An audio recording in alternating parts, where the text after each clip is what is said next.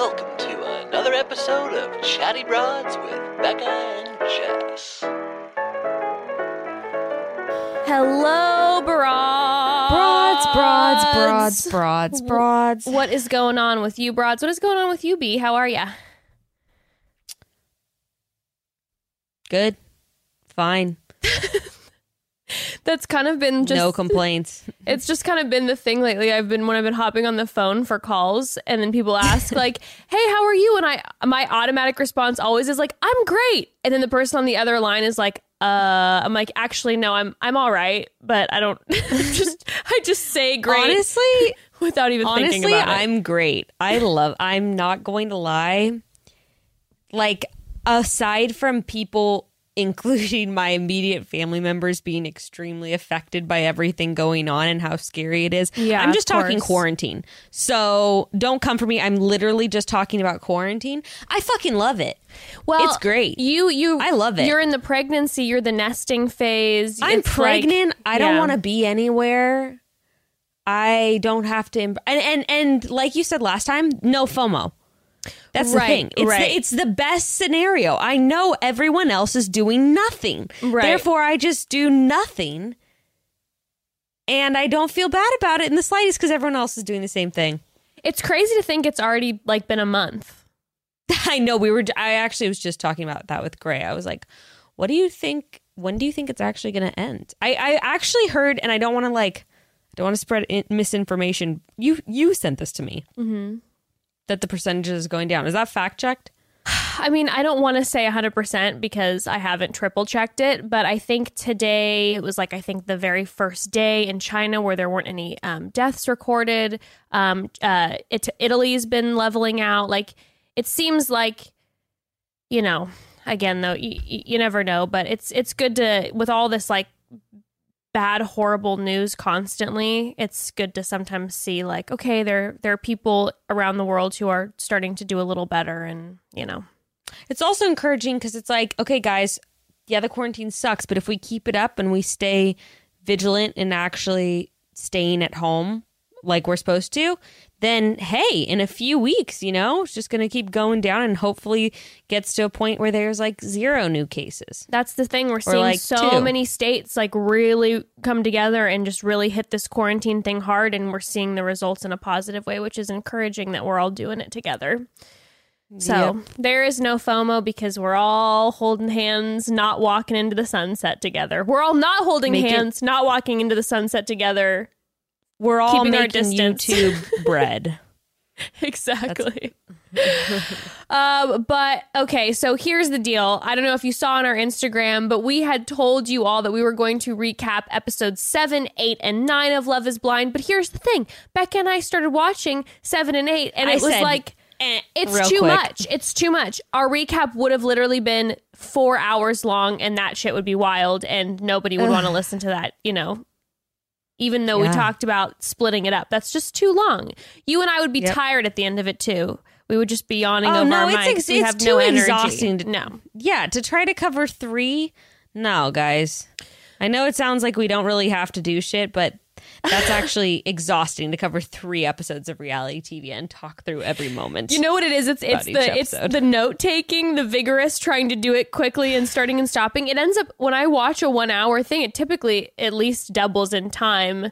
And then I start to mix up shit if I get if I, I do too long. I just get fatigued, too, you know? Like, my energy starts running out by, like, hour two, yeah. two hours and fifteen minutes. And I'm just like, then you start getting bored. You start to feel a little bit like Damien. Just like no oh expression, just worn worn out to death.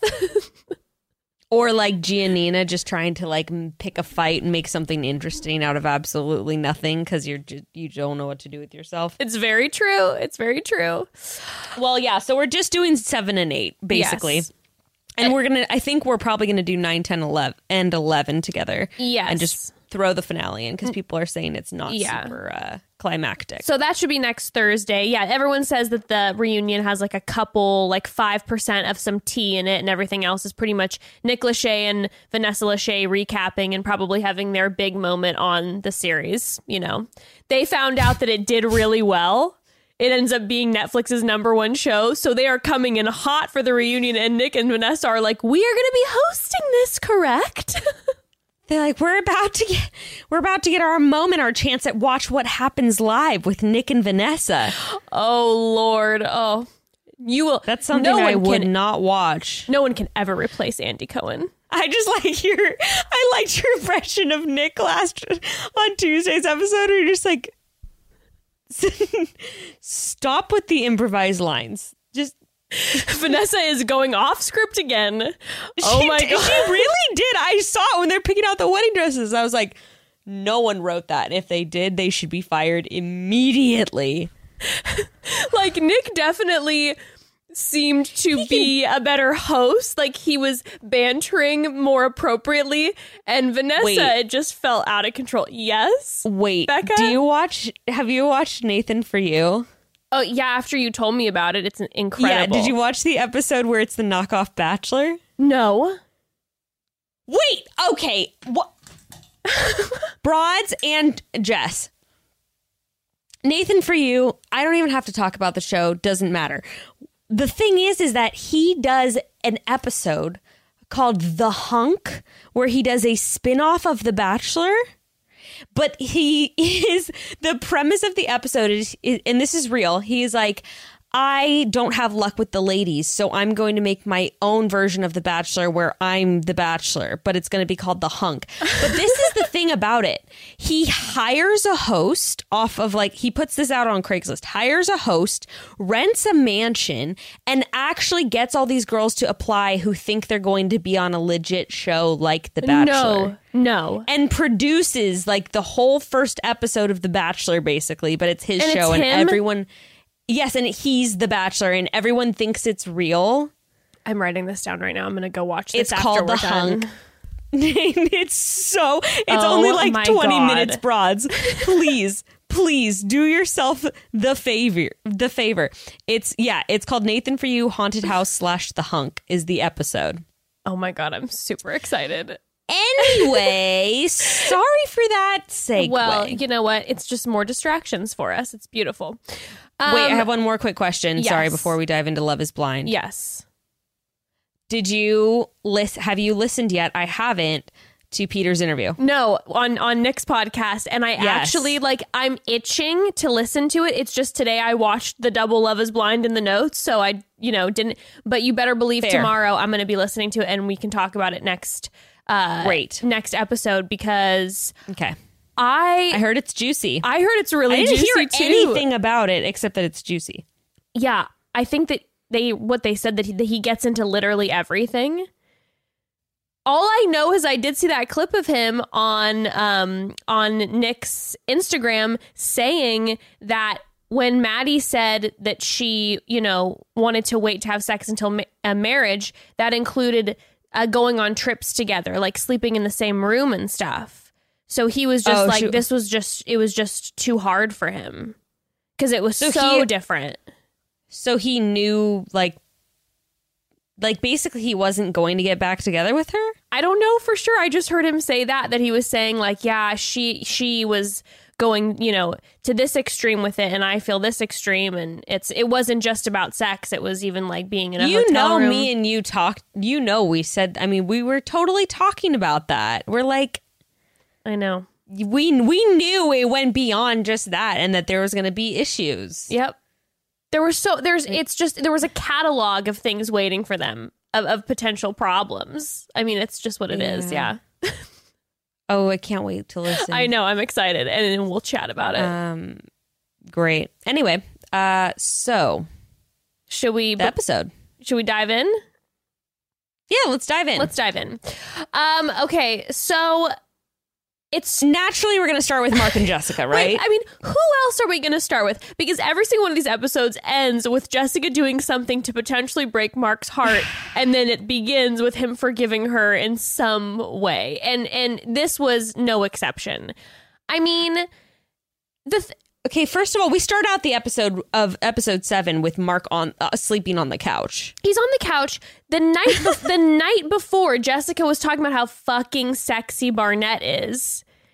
And there's not even any repercussions. Now, no, because she says that she just blames it on on drinking too much. Yes. Which I'm like, if that's your excuse, then I guess you're going to get away with a lot quite often. No, for real, over though. Over drinking. For real. It's like you that just can't, you know. I th- okay, wait. Go ahead. No, go, go. Go ahead. You go ahead. I'm feeling I'm feeling self-conscious because someone said I interrupt you too much.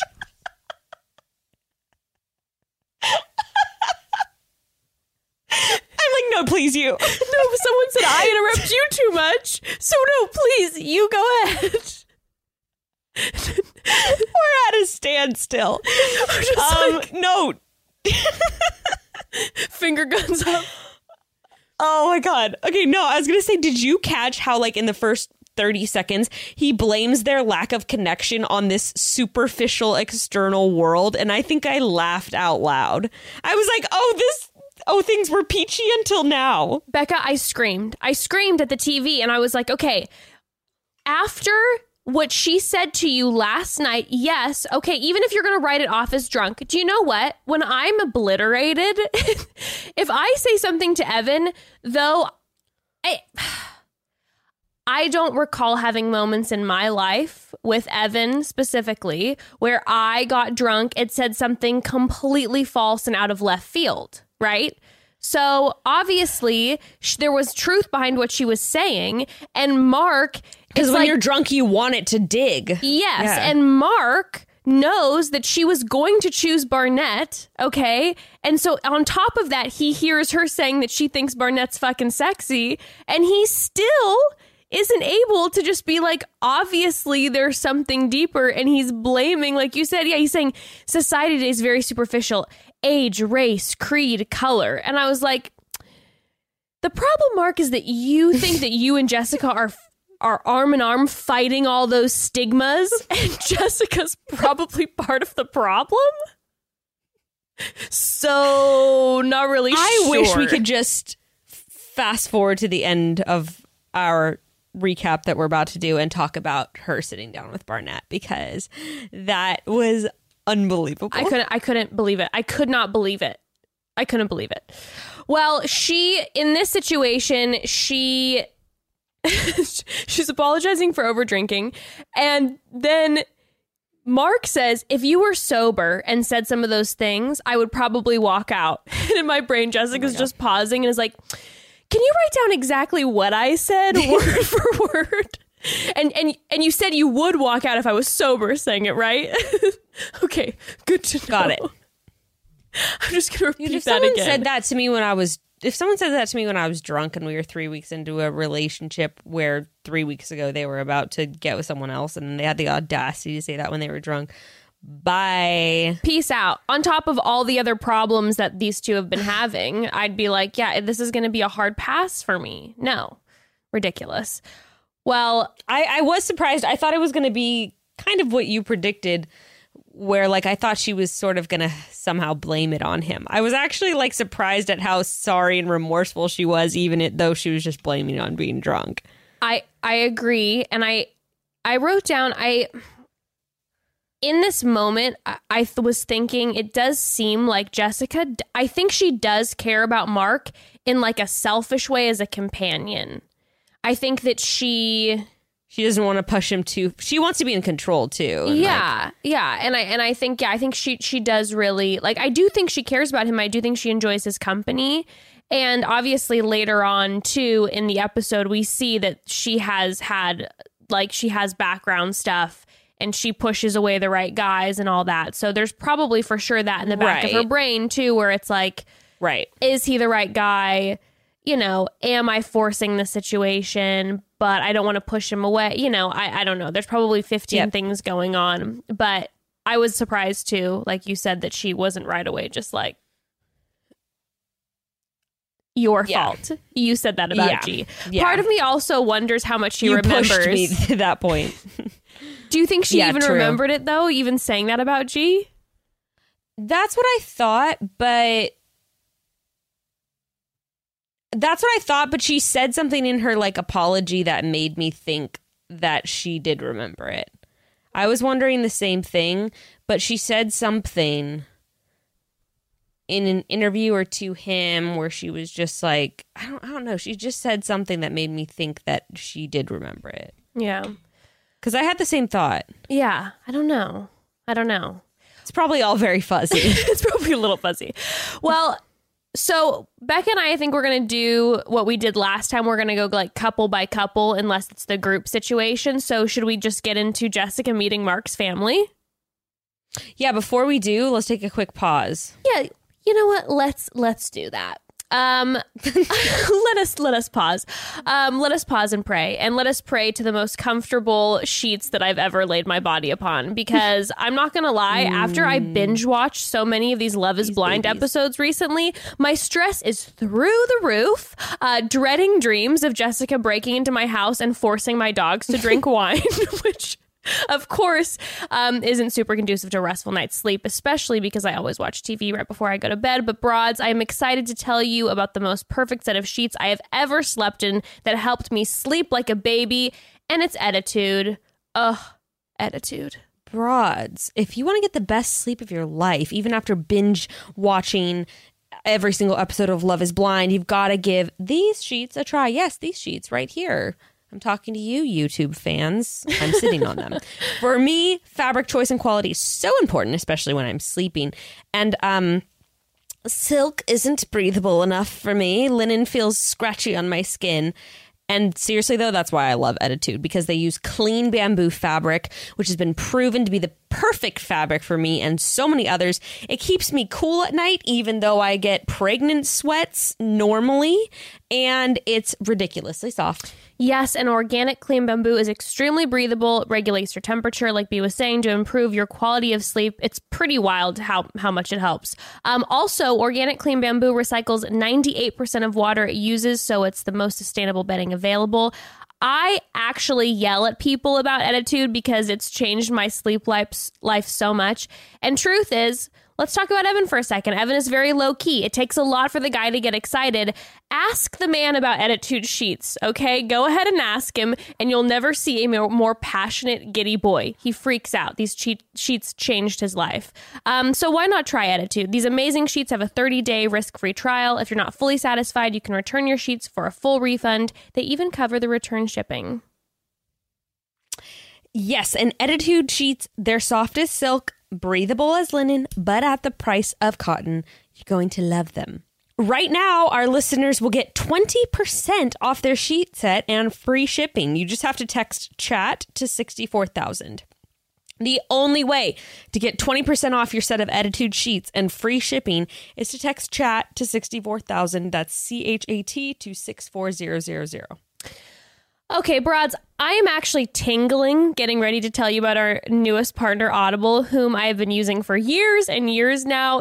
Ugh, Audible, they have helped me. I'm, I'm telling you, they have helped my brain stay active at a time where, to be honest, it feels a little bit like mush. Um, Audible is the leading provider of spoken word entertainment and audiobooks, ranging from bestsellers to news, uh, to business, to self-development. Right now, I'm actually listening to one of our previous guests, Rob Bell, um, his book, What We Talk About When We Talk About God. It's actually fantastic, and it's been very calming for my heart, I will say. Jess, I think last year you actually recommended that I specifically get a book read by Rob Bell on Audible. This I remember. This, you told you told me, like, in particular. It's his voice is so calming and relaxing in that specific book that I'm now listening to. I listen to when I'm feeling stressed. He just ugh puts the world in perspective, yeah, in a beautiful way. It's lovely. Just wanted to say that Jess legitimately gave me this recommendation like a year ago to get Audible and get this book specifically. Anyway, count me in. Uh, it is been it's been a small silver lining of quarantine to be able to listen to Audible content, and it's a way to escape reality for a little bit with an exciting new audiobook, and you can be ent- entertained by a comedy special or even learn about a new subject that's always piqued your curiosity. And the app is free, and it can be installed on any one of your smart devices, and you can easily switch between them without losing your place. How it works is simple. Every month, members get one credit to pick any title, plus two Audible originals from a monthly curated se- uh, selection, plus access to daily news digest from papers like The New York Times, Wall Street Journal, uh, and more, as well as guided meditations, podcasts, theatrical performance, literally anything you want. Audible more. I didn't know about the guided meditations. Oh, that's yeah. Cool. I just checked that out like two weeks ago. They have some fantastic ones on there. Fantastic. Nice. Um, Audible has everything. But if you can't decide what to listen to, or if you need a little bit more time, all good. You can keep and use your credits for up to a year. I'm telling you, Audible has saved me many times through the past few years. When I am feeling anxious, I have just I just feel better when I throw a book on Audible, put on my headphones. Um, it personally has really helped me a lot. I like to keep my hands busy and then be able to have that going in my ears. It's been a huge lifesaver for me on many occasions. Visit audible.com slash chatty or text chatty to five hundred five hundred to get started with your Audible membership today. You'll have instant access to thousands of titles. Thousands. Almost every book I can think of is on there. Mm-hmm. Choosing where to start will be the hardest part. That's audible.com slash chatty or text chatty to five hundred five hundred to get started today. Okay, so Jessica meeting Mark's family. This okay. was, this was a beautiful moment to me because they have spent the past like seven previous episodes with Jessica saying, I don't care what you say, Mark. I know this is going to piss off your family. And the reaction was quite, it was quite true to what Mark said was going to happen because, oh, I don't know. He knows his parents. I know. I could. Okay, though, I could see him being the type of person that's gonna, like, doesn't really like pick up on women and be like, my mom's gonna love you, and his mom could be like, I actually thought that that could be a possibility. Yeah, no, that his true. Mom was gonna be super standoffish towards Jessica. I was like, eh, maybe his mother, who he's known his whole life, but then again but then again we but you know how guys are like that. Like, I'm sure Peter would say the same thing about his mom. True. Very true. You know? Yeah. It'd be like, my mom's so loving and like, oh my God, no, it's going to be a breeze. Open arms to everyone. Not so much. Oh, Lordy. See?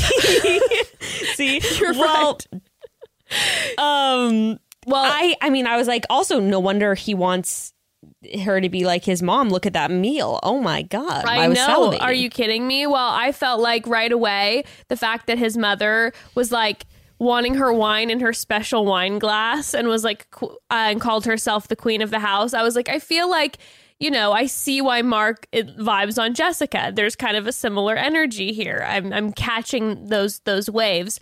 Um, my most now, if only he could pick up on his. I was just going to say, if only he could pick up on his dad's vibe and just not talk, Jessica might be more attracted to him. Maybe that might be what happens eventually down the road if they do stay together. Now, my most favorite part of this entire scene, like by a mile, was as soon as they sit down at the table, Jessica tries to offer the underage brother some wine. And she's like, John...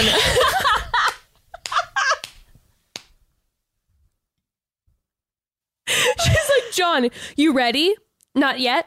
Okay. He is not amused. And I'm like, bitch, stop trying to give these, stop trying to give dogs wine, underage children. She's like, yeah, she's looking for their pet, being like, is there a, is there a cat under their table? Is there someone that can get drunk with me? I don't know. What do you guys a have? A six-year-old? Okay. Maybe a guinea pig, a hamster even. It's fine. I just put him next to my glass. Okay. My favorite moment by far was when Jessica... thought that she was gonna get somewhere asking his mom if he's ready and like, isn't he going to be wasting his twenties? And is like, first of all, I was like, why are you asking his mom that? Like, that was so uncomfortable, first of all. But then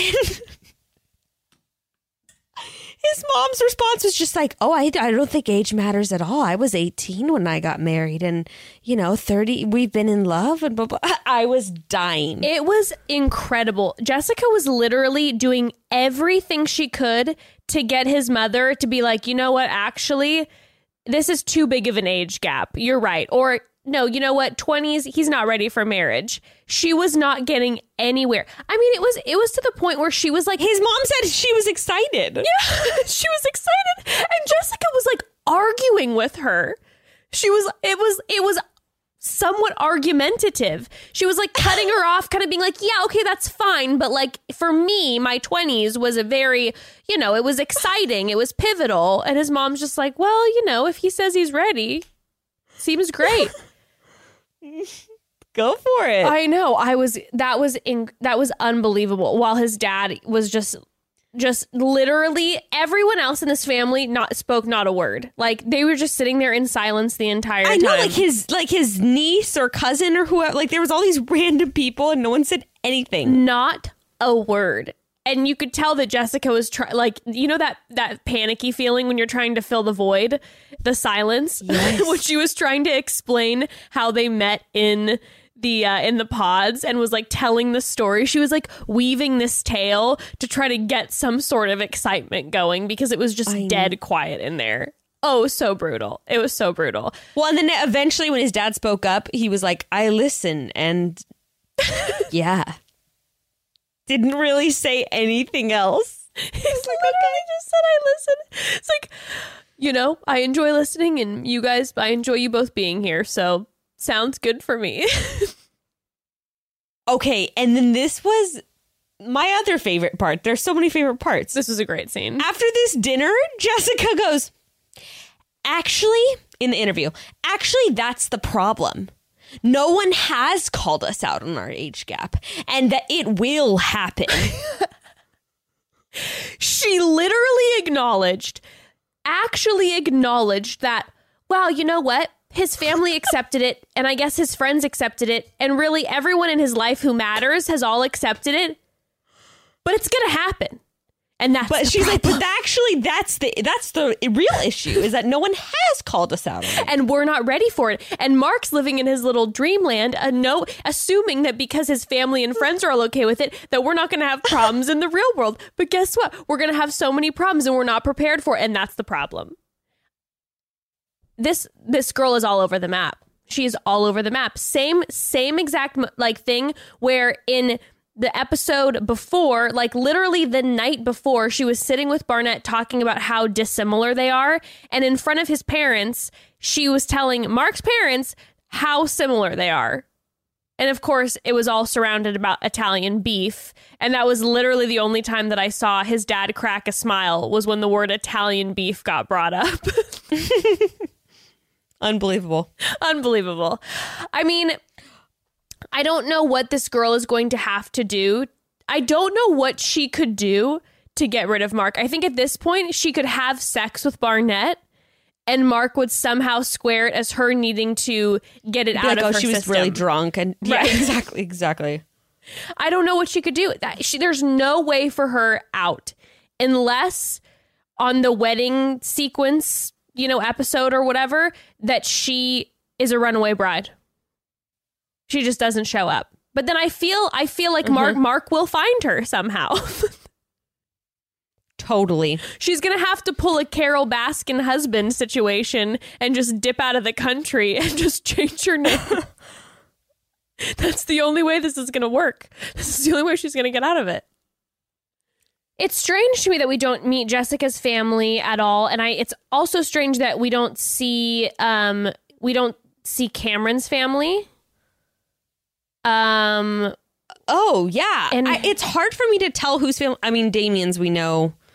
Well, we're about to get into that. Bailed, um, yeah, but um, I yeah, I think it was just Cameron and Jessica. That's yeah, that's who you don't see their families, which is odd to me that they don't even like address. Oh, like her family maybe didn't want to be on camera, or they live across the state or across the country and that kind of thing. Yeah, even though Giannina's uh. Both her mom and dad and the stepdad all flew in from Florida. They were really committed. Oh, yeah, they were. They were real committed. Her, her mom was like ready to get hired for Real Housewives. Okay. Giannina and Damien, we might as let's get into them. Let's no, get no, no. Mark. Uh, yeah, Giannina and Damien. Yeah. Yes. Can I say one thing about Jessica and Mark before we move on?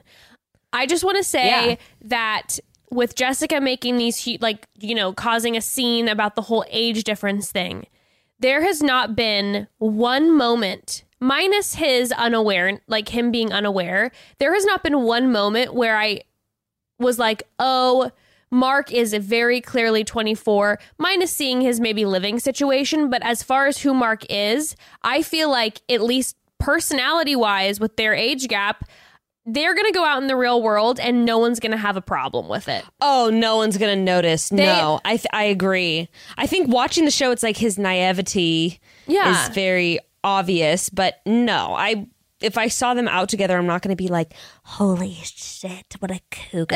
No, right. And honestly, Mark has kind of this like ageless energy and look to him, too, where I'm kind of like, I don't know what age you are. I don't know what like. Yeah, he's he acts more mature. I feel like he's very mature in a lot of ways. And he yeah, I, I don't think they're going to come across. But his any look issues. Is ambiguous. Yes. His look is ambiguous, too. Like, he could be one of those weird high schoolers that can grow a beard, and he could also be like a thirty-five-year-old. And exactly. I would believe both. Completely. Completely. So just want to say that I don't Odd. believe that they're going to have a problem if they do remain together with no. dealing with people. No, That's all. No, no, no, all right. No one's going to give a shit. Okay. Giannina and Damien. Um, this- we leave off after their fight, I guess. I was a little bit confused about, and then I realized, oh, yeah, the Yes, the night before they had their blowout at the party. Yes, with her screaming at him, him yelling that she's breaking his fucking heart. And so we start off with them, you know, clearly they haven't made up because she's kind of stomping around, but she's like, come hang out with me, please. I want to talk to you, before she had to leave or something. Yeah, and then in her interview, she's talking, she's blaming yelling at him on being Italian and on how she self-sabotages. Which I thought was kind of funny, because in our last recap, we were like, look at Damien telling her that he connecting it somehow to her self-sabotaging. And yet, again, they were right about each other. That's why she said she was doing it. Or is it convenient for her to d- blame it on like, being a bitch on just self-sabotage? Like, that's just, oh my, like, that's just how I am. I'm self, I just, I self-sabotage. Look at me screaming at you in totally inappropriate situations. That's just me, ugh. It's me running from commitment. I, over the, the, the next, in these two episodes, I feel like I got a little bit of a better grasp on who Giannina is. And I don't, th- I don't think, go ahead. I just don't think that she, I don't think she's bitchy at all. I think she is a very immaturely passionate person who loves the ups and downs in a relationship. Yeah, yeah, yeah, one hundred percent. I don't think she, but this is the thing. I don't think she, and I don't even think that she knows this. This is what I'm saying when she's blaming on it. I'm not saying she's like lying about it. I think that she's, that's just like the thing that someone told her once, maybe like a therapist or something, or like she saw it on a movie. And now that she says that, like, my relationships end because I self-sabotage. And it's like, no, bitch, it's because you like the extremes, exactly like you were saying. I don't think it's self-sabotage. I think it's literally her just living for the highs, and shit gets boring really fucking fast. And she likes that up and down. And, you know, Damien brings it up too. The, the, you know, have sex, make up, right. freak out. Because whenever he corrects her, or like we see later in in this, in episode eight, when he is correcting her, he's like, she all of a sudden gets really turned on. Like, she likes all of a sudden when he comes yeah. down, or like when they're fighting, and she's all of a sudden like, oh my God, I've never loved Which- you more. I could get with Damien, too, because it's like, Damien is such a fucking stick in the mud who doesn't do anything. Like, I would probably do the same thing and be like, wow, I'm eliciting an emotion from his face, like any kind of emotion. Wow, I'm turned on because he has, he's like fucking Toby from The Office. Oh, not Toby. Uh, yes, Toby. When when someone D M'd and said and compared him to Toby from The Office... It is Toby, Wait, right? Someone di- I didn't I didn't see that D M, but he is Toby. He is Toby. I can't unsee it. The personality, the way he, the way he looks, it's it's it's spot on. It's spot on. Except I think Toby's a little more sensitive than Damien might be. Damien, I feel I like is kind of showing some cold colors, and him and Giannina's relationship in these two episodes to me is becoming a little more like um like father-daughter type energy, where he's kind of just always correcting uh. her, and she then like throws a little bit of a temper tantrum. You know what I mean? But like, I can't like I can't tell if I think he's an asshole or not. Like, I can't decide. He goes in and out for me for sure. Well, and then also sometimes it's like, I'm like, oh, you're just being an asshole. And then he like says something. I'm like, well, but that's valid. Yeah.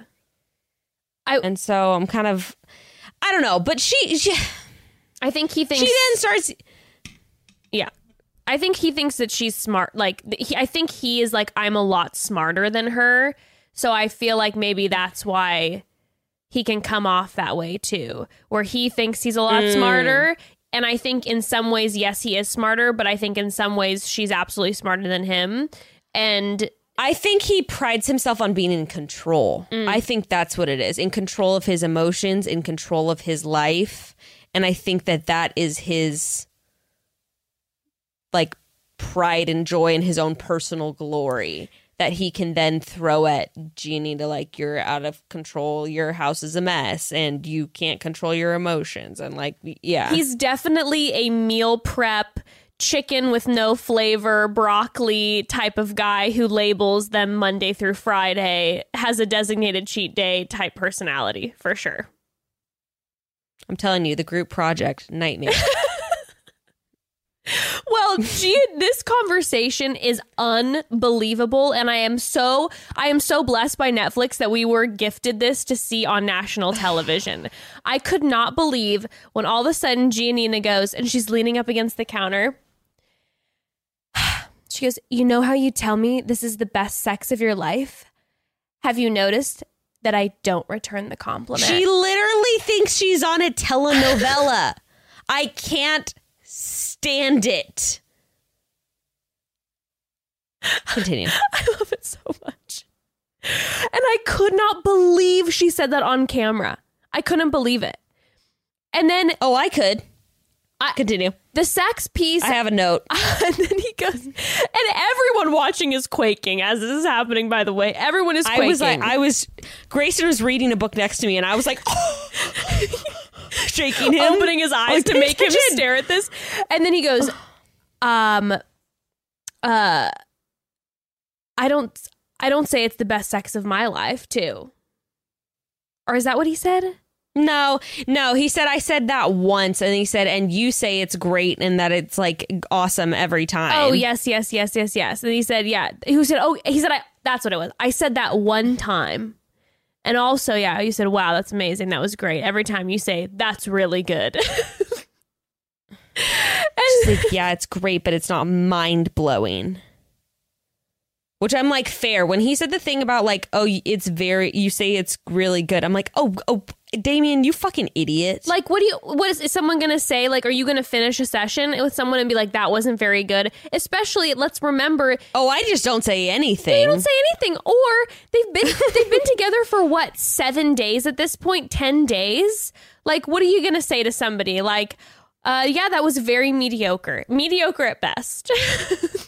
Like, of course. Well, and then he's like, he's like, well, it's not great, but then you initiate it. And she screams, and it rattled me so hard. I thought uh, that her screams were going to wake Ruth up. She goes, that's it.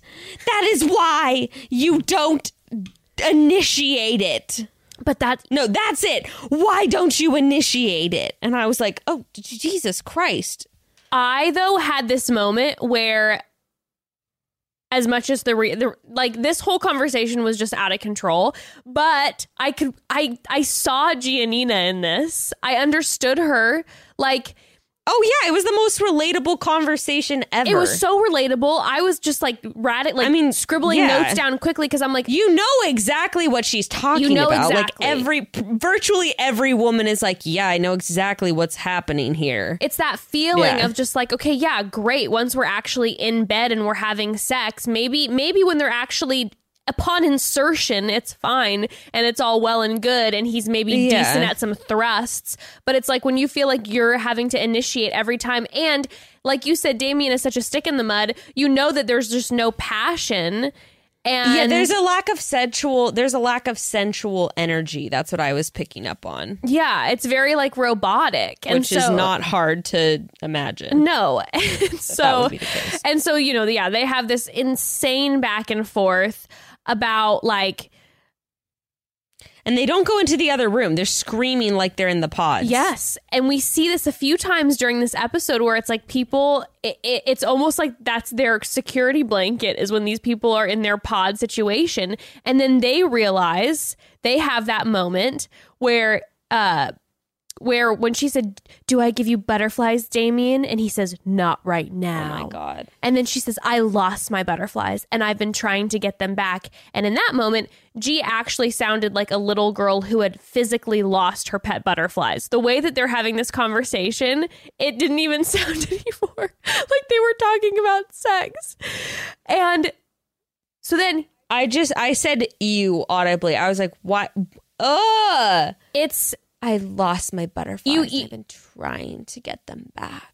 You're, I'm trying to get them back. And they're having this conversation that is so uncomfortable. And you think that you're like, every time you're like, this is it. They're going to end it. It's done. And somehow that like feeling of hating on each other is what unites them again. Always. I said a mug. No, I need a mug. I asked Grayson to get me tea. Sorry, broads. And he came in with my tea in a glass. I said Rude. A mug. Sorry, Jess. You know what, Gray? What you know what, Gray? You don't give me butterflies anymore. Yeah, and I've been trying to get them back. You don't listen to me. You don't know me. You know that I like my tea in a mug. You don't see me. Oh, my God. Thank you. Um, so, so I just had this moment where I was like, I was like, wait, sh- she wanted to be on The Bachelor so bad. If if Giannina didn't audition for The Bachelor previously, I don't I don't believe that there's a God. Like th- that is how how confidently or, I am. Or we're totally off. Or we we don't know people anymore. We don't know the human condition. Exactly. Anymore. We do not understand, and we're off about absolutely everything. Like Evan doesn't love me. Granted, my child doesn't love me. I'm wrong about all those things for sure. Granted, this probably worked out way better for her than The Bachelor. Oh yeah, you get so much more screen time. Absolutely. Right. Way more. Well. Okay, yeah, this, like you said, though, somehow they it it goes into them being like, it's nice talking between the two walls and we're back on, baby. And I was like, what? And it gets like creepy, horny real fast. Like all of a sudden it was like, you like that wall? You want to rub up against that wall, baby? Put your ass up against that wall. When I, this is where I actually screamed ew out loud. When he said with his disgusting jeans... And we have that disgusting putrid shot of his jeans and his ass, his not their ass, like already half thrusting into her. And he says, I can be passionate as I can be passionate as fuck. I was like, oh, I hate it. It was I hate it so, so disgusting. I hated it so much. And, you know, they had cr- and, you know, they had crazy sex. Picture it. Think about it. Think about the crazy sex. And he definitely kept... I would rather think about my parents having sex than about him thrusting in those jeans. And by the way, you know, the reason that that he knows that Giannina or that sh- that he claims that Giannina says it's really good is because, you know, Damien's the type of guy that after every session of sex they have, he goes out of his way to ask. Well, you also know he's that guy that his definition of good sex is like him pounding in like as far as he can, like when he's just really thrusting, like he doesn't do the rabbit. He just does like really hard, like rock your pelvis thrusts because he's like rattling you want your it, bones. You want it deeper. You want it deeper. And you're like, no, I don't. Yeah, yes. But that's I, my cervix. But I bet that Giannina's the type of person that would be like into that. Like, yes. I do want it like that. Like one of those people that says like, I want my guts rearranged or something.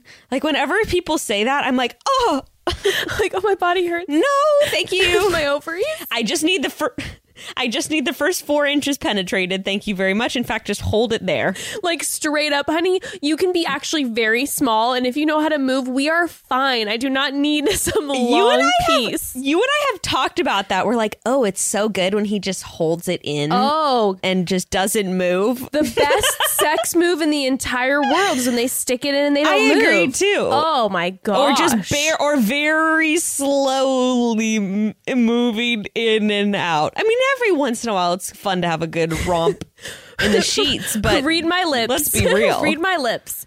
A human dildo.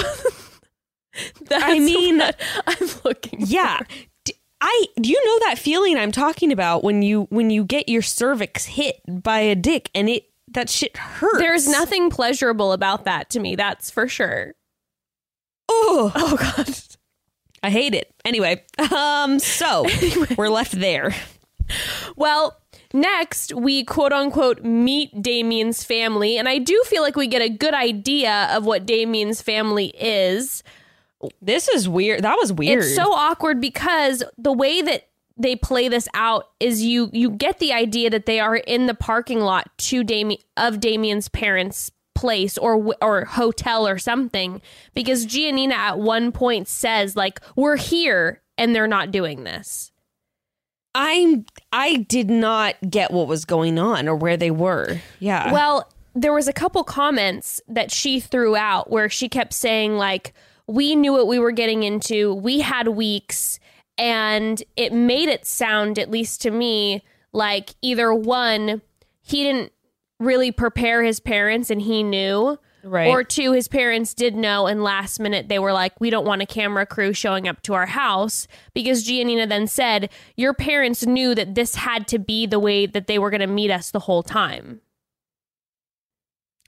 Yeah, I think that maybe they were on the way to meet them and then like pulled over or something, because otherwise, if they were getting there, like to the hotel parking lot, for instance, you would think that Giannina would have her makeup done.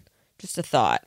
True. Very so true. Maybe they were on route and then they were the producers or whatever were like, I mean, you can't talk on the phone and drive anymore. And it seemed like he didn't want to put them on speaker. So maybe then they had to pull over. I don't know. Yeah. It was weird, though. It was very weird. And I, again, it was a situation where I think that, that her, Giannina's reactions to me, because they are so theatrical, are, are over the top and can be inappropriate. But I understand her getting really irritated in this situation, because it would feel like a moment where on the boat where Giannina's like, tell me what's wrong. And then it ends up, yeah. he, she ends up finding out that he's stressed because he like basically potentially gave up his job to be there, blah, blah, blah. So it's almost like, Damien, you knew that we you've yeah. known for weeks. And, and now I'm not going to, what, meet your parents until the day of our wedding? I don't, I don't know, though. I didn't, I didn't really get why she, I mean, like, I, I thought it was kind of a stretch why she was getting mad at him about it, because I felt like it was very obvious that, like, he has a weird relationship with his parents and, like, doesn't isn't really in a position with them where he can be like, what the fuck, you're canceling on us five minutes before. I mean, you see his demeanor on the phone. He's just kind of like, yeah, well, um, yeah, I'm disappointed. Yeah. So, uh, yeah. OK, bye. Like, it seemed very obvious that he wasn't in a position to like. Like, obviously, he just has a different relationship with them than she has with her parents, right. For instance. I don't know. I didn't, like, I sort of saw how it could be his fault, but, like, also not really. No, what I'm saying is I think that her her reaction to the situation was not appropriate by blaming it entirely on him. But I think yeah. she was just, like, I understand being frustrated in the situation of, like, we're on the way and you find out that they don't want to meet us. Or yeah. like, you know, or and then also then that feeling of like, she, I'm sure with Giannina's personality, she feels very personally rejected, even though well, it clearly wasn't about her, because she heard that comment that his parents made about not meeting a reality T V whore. Don't marry some whore off of a reality T V show. I was like, uh, okay. That's a little gnarly. Okay, I didn't, and I know we got messages about this too. Obviously, you probably noticed it immediately too while watching. I didn't get why they were editing the conversation the way they were, because you could tell her makeup was at different stages during their car conversation. And I didn't really understand why they were edit- chopping it the way they did. And someone messaged us and was saying that, like, they made the episode, the, the conversation seem more dramatic. But I actually sort of thought the opposite, because I noticed in the scene, the, the like one of the last cuts was her, them being like good with each other. And it was when she and they were hugging, and it was when she actually didn't have any makeup on at all. So I felt like they sort of edited it to oh, look like the conversation wrapped up. Interesting. But I know, because I noticed that some of the scenes where she was really fucking pissed and making faces and shit, she had like lip gloss on, like mascara done, like whole face done. So it actually seemed like they edited it to make it seem more complete. You're I didn't I, Did you notice I didn't that? notice that at all. And now that totally makes sense. That's so weird. I know. I wonder what happened. I don't know, but it was like the, the the scenes where she was talking was jumping in and out from like her having her mascara done to her having no makeup on her face to her being in full face makeup yeah. to her having nothing yeah. on again. And like, but yeah, anyway, so. Yeah, I don't really know what happened with that, but I will.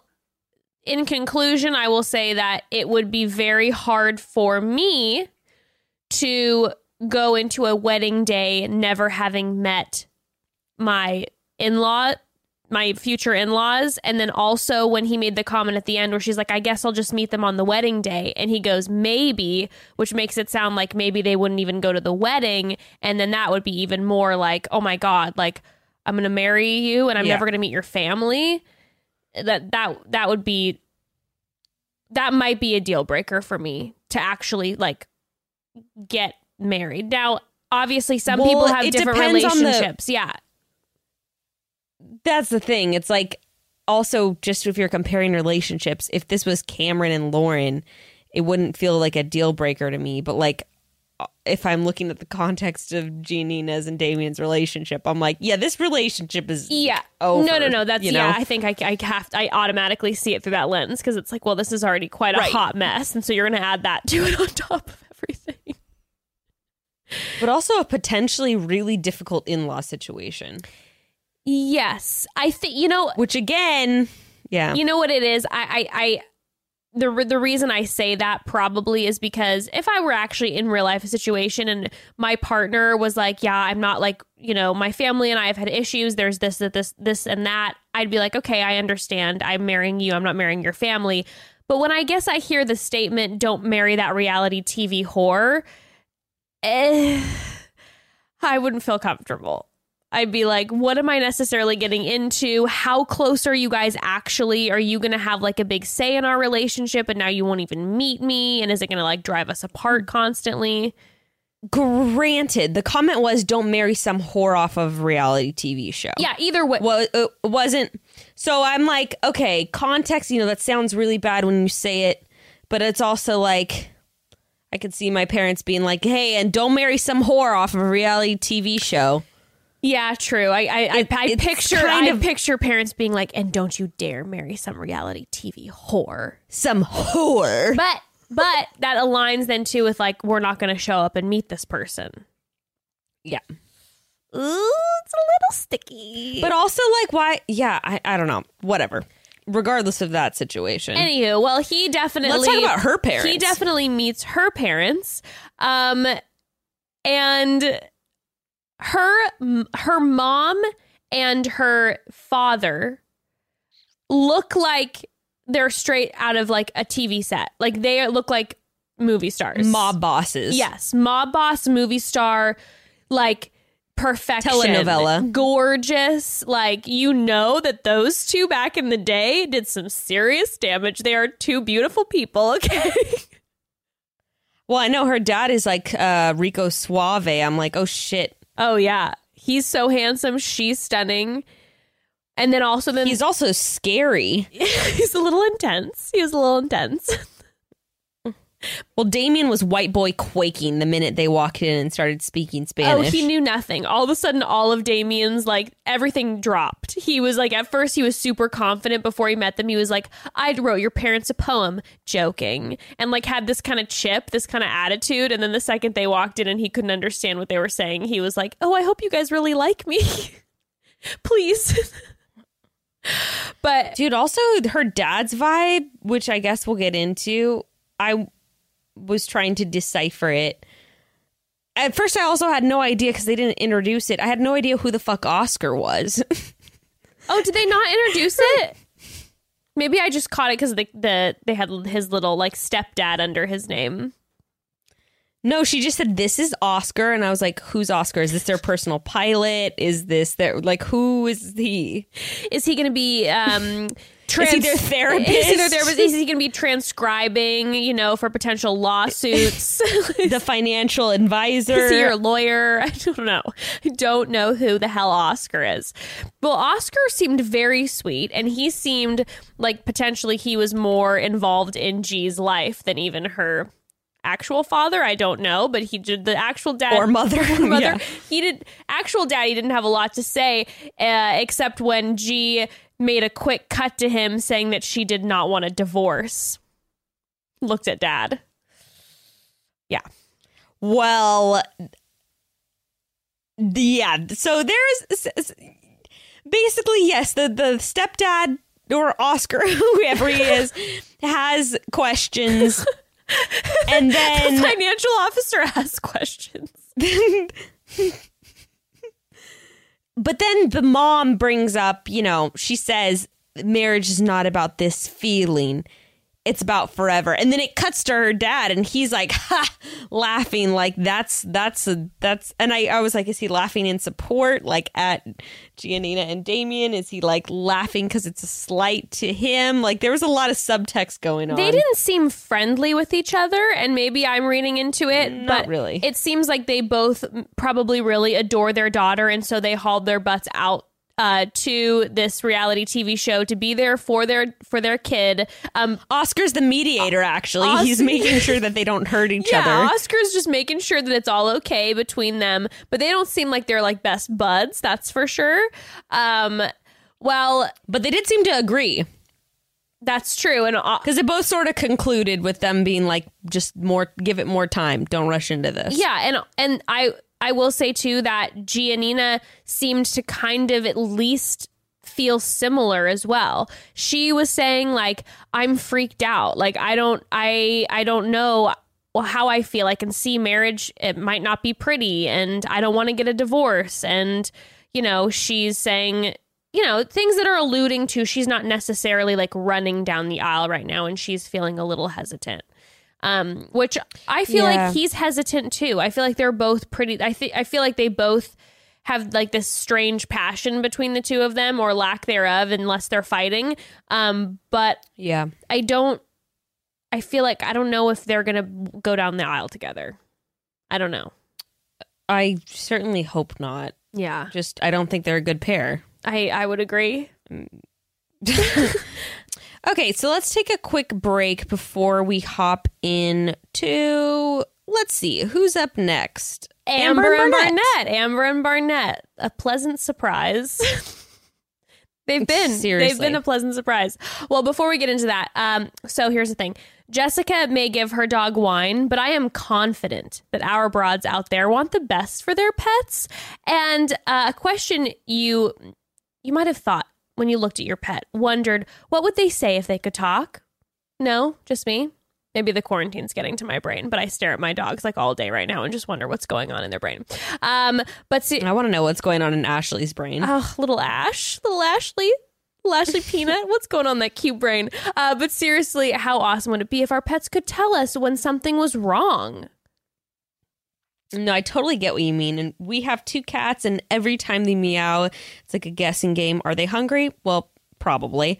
Are they sick? Are they just really cute? Are they just being really annoying? Well, we switched over to Pretty Litter after Grayston's cat passed away, actually from a urinary tract infection.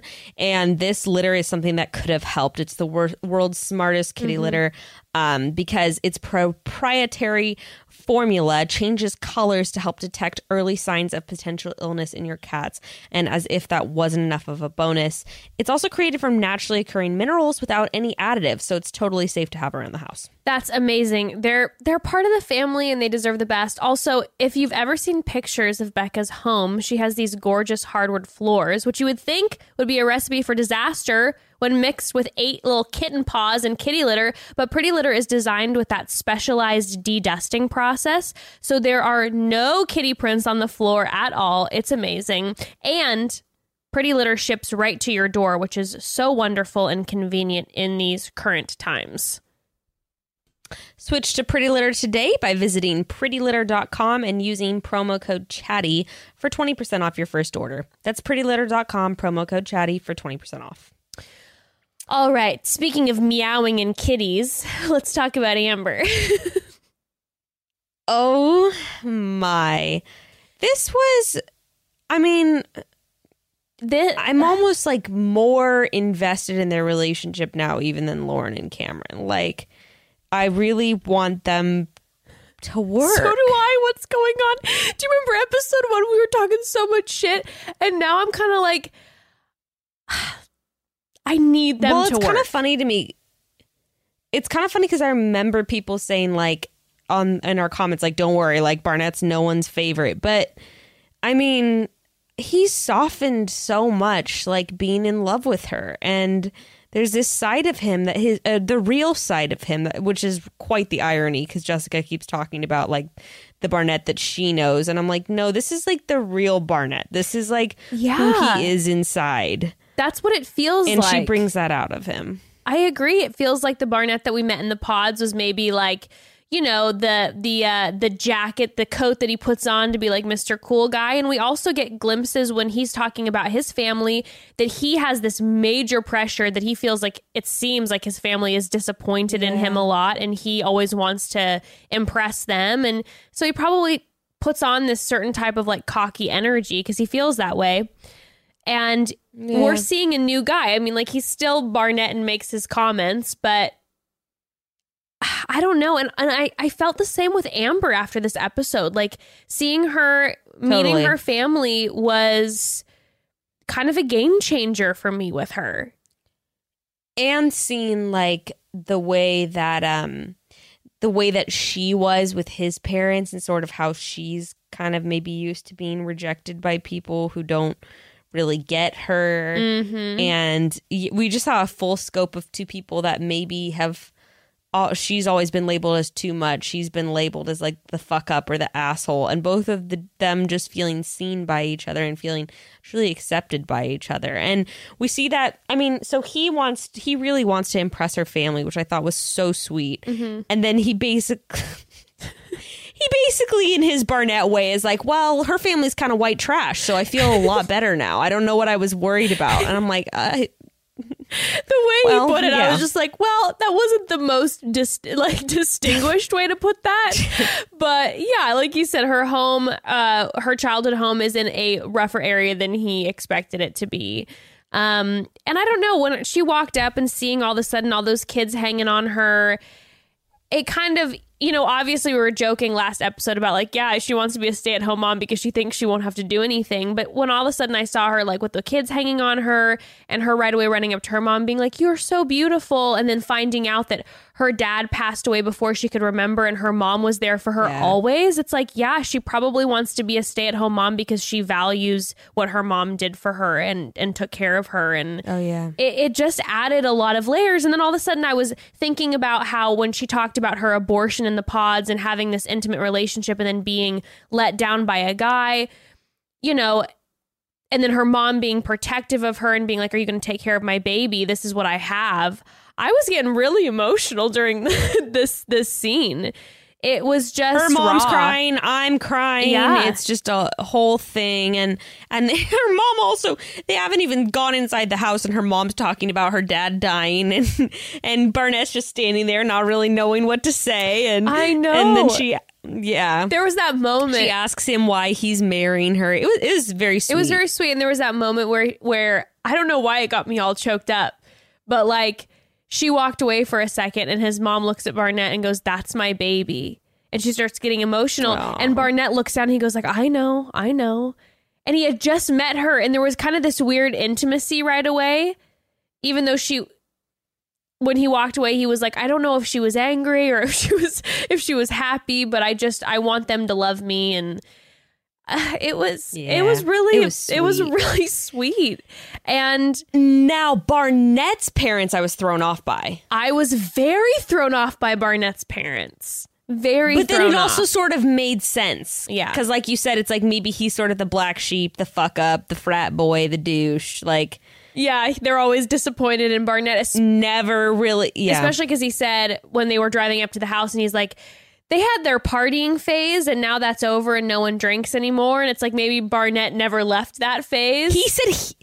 Well, and he said he's the only one. I'm like, did his brother and sister-in-law not drink too? Like, oh my God. Yeah, it's probably just like, you know. Not that it's not like, not that it's that big of a deal, but then like meeting his family and seeing all of their personalities, I'm like, oh God. Well, I think it's a it's a fairly big deal when you have a personality like Barnett and Amber, who seems like whenever we see them hanging out with everybody, they're encouraging people to do shots and they're a little True. crazy. So it's like, you know, then all of a sudden you walk into a home where no one is drinking and no one is like, you know, that at that energy, like, you know, d- well, she really comes on strong. Wh- she and the thing is, let's be real, guys. Amber always comes on strong. Amber's always going to come on strong. That's never going to change. I mean, I was a little flustered by how strong she came on with the family the first time meeting them. And she's just I mean, she was nervous, but she's just like, I'm shaking and like, ah, hi, hi. I was like, holy fuck. She was, I was feeling very uncomfortable. And it was just one of those things where I'm like, dude, I get like, yeah, she, she can, she drives me nuts, but I do. No, I feel for her. I totally do too. They, they both can. I was yeah. just like, oh God, girl, stop. I know. They, and, they, Please. and that's the thing. Yeah, but they both have driven me nuts and can fucking drive me nuts through this whole thing. But there's something about watching episode by episode and seeing that these two people are just who they are. And I, and I respect that. They're, you're seeing real people. That's the thing. Yeah. And so it's like, you're seeing that they're real multifaceted people with issues yeah. and with insecurities, and you're really getting like a yes a vulnerable view of who they are and what makes them who they are. And so I I, I felt the same way. I wasn't like annoyed by her. I was just like, no, like getting oh. secondhand embarrassment and was like, please stop, please stop, please I'm stop. Like, like you're not doing yourself any favors. I'm like, stop snorting, please. His mom doesn't like it. I know exactly you because you want his family to like I know. her, and I thought that that was gonna happen. And it, I mean, when she first walks in, his dad says like "chillax," and I was like, "Oh, this is gonna go fine." I thought maybe he was gonna be Barnett-ish, and yeah. Uh uh-uh. uh. Then it didn't go fine. I didn't know if it was the editing of his family's faces, but then also Barnett said that it was awkward, so I'm like, maybe it's not that edited. Yeah, and. I felt really uncomfortable when the family immediately started bringing up that maybe it's lust and maybe it's not real love. I also was kind of like, like, why? Uh, I mean, maybe they edited out comments of her talking about them pounding each other, which wouldn't surprise me if she said that. True. But I would think that they would keep that in there. You'd think that if she True, was just of her like, being like, we just haven't been able to keep our hands off each other. Yeah. You'd think they would leave that in and they wouldn't have like left in her saying that he farts on me all the time. Like. Right. You'd think they would have left right. the worst parts in or the toughest parts in. Well, you know, the what the person her mom was a little bit like talking about the whole lust thing, but the person who was not having it was his brother and his brother. And, well, and even more so, his sister-in-law. First of all, his sister-in-law, oh. who's just fucking given Amber dirty ass looks like the whole time. Fuck that bitch. She, you know, she her. was just sitting there going like, this girl's hot and I don't like it. Absolutely. And so then when we're talking about his brother, which, okay, you know what's also weird about Barnett's sister-in-law? She looked more like Amber than Amber's sister did. It's very true. Like, she looked more like Amber's sister than Amber's real sister. Um, the brothers have a type. But, but his brother-in-law, okay, his I'm gonna let I'm gonna tell you to say what vibe you got from him, but like the way what he was saying when he was like, you've been you when you've been together ten years, shit gets real. And then when he's sitting with Barnett later at the picnic table saying marriage is the hardest fucking thing I've ever done in my like, life. I was like, like you hey, have a good you know marriage. What? Exactly. That's exactly what I said. I said, well, may, I in my notes, maybe your marriage just sucks. And you're you guys are both jealous of Amber and Barnett's happiness because maybe you got into a fucking marriage when you're both nineteen. No shade to people who get married when they're nineteen. But like, and you don't really want to be with that person and your level of attraction isn't really there. And you see, you're saying maybe it's lust and not love because you call what you guys have love, but there's no actual attraction or fire there. It seemed, anyway. Girl, preach from the mountaintops right now because it seemed that way. For sure. For sure. I also did not like when he pulled Barnett and he goes, you take one side of the t- table, I'll take the other. I'm like, what is this? A, a meeting? Like, why are you telling Barnett where to sit, like across from you? Like, you're the C E O and like you're going to. I just did not like his brother's energy at all. And I completely agree with everything you were saying. He literally, like, his words, his words were marriage is about stopping. Forgetting about yourself and making sure you put the other person before forgetting, about, forgetting yourself. about yourself and making sure you put the other person's needs uh, before your or putting the other person before your needs in everything you do. Are you willing to give up everything for this person? I mean, everything. I'm like, no. like, I'm, I'm like, gonna... what you're describing does not equal a healthy marriage, sir. you are a you are a prisoner. Is this a cry for help? Blink three times if you're being held captive. Because this sounds like captivity to me. It's so interesting, you know, because on The Bachelor, you get these narratives and people are like, love is supposed to be easy. And then we're seeing the total opposite here where it's like love, it's supposed to be so hard that you regret it every day. Listen, Barnett, if you're not crying yourself to sleep every night, you're doing marriage wrong. It's just like... It's like enlisting in the army. When you first sign up for it, you think it's going to be a good idea and you sign on for the rest of your life. And then, you know, a couple years into it, things aren't looking so fun. That's what marriage is supposed to feel like, Barnett. Are you ready for that? I'm sure when people first go to a prison, they enter in day one and there's maybe a little bit of adrenaline. What am I going to be? What am I going to be like? They think they're going to get gains. They think that they're maybe going to get shredded, read some books, make some friends. Oh, my friend, it is not no, like that. Shrivel away. They're going to shrivel away in front of the T V wishing they were anywhere but that tiny little cell holding them captive. Sorry, I'm. Am I talking about my wife still? Uh... God, you know that yeah. show anyway. Locked Up? That's what your marriage should be like. Amber seems a little bit too happy to be with you. It's it's for real weird. Though. It was when he was saying all this stuff. It was it was just like it was a jaded man. A jaded man was speaking to him. That's for sure. A jealous man. I, I swear. A jealous, jaded um, man. OK, so now should we talk Cameron and Lauren? Um. Yeah. Should... Oh, actually, should we talk Kelly? We should talk you Kelly, Kelly and Kenny. And Kenny? Yes. Kelly and Kenny first. Yeah, because Lauren and Cameron's goes into episode eight. Yes, yes, of course. Um. So Kelly and Kenny, both their parents, the most stereotypical white upper middle class love stories the, for both couples. The most. I mean, they, could it have been lovelier? I don't think so. Cut from the same cloth. It was absolutely darling. Like they they're going into the, they're already going into this situation and and uh, Kenny is is texting her mom some detailed message saying like I feel like she'll appreciate it. Oh my God. I I was actually genuinely surprised though and thought it was kind of crazy um that they were both they had both like gotten married within like three months. Yeah, that was kind of wild. Both of them had really quick stories, so they're both like, yeah, we totally get it. It was I I know we've talked about like Kenny, like there's this weird feeling I like him.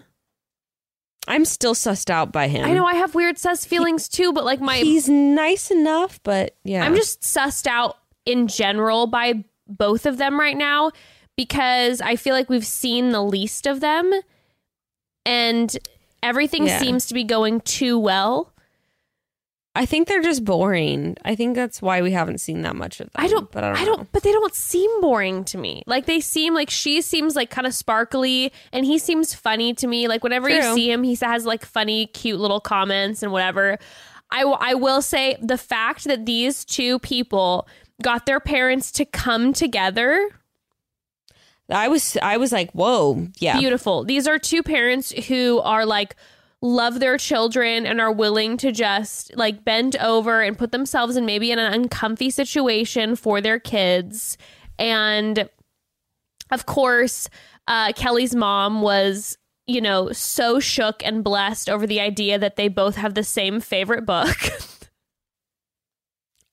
I, of course, noted that. I'm like, how do these people all not know that this is probably the most common favorite childhood book ever? I'm gonna go aside from Goodnight Moon.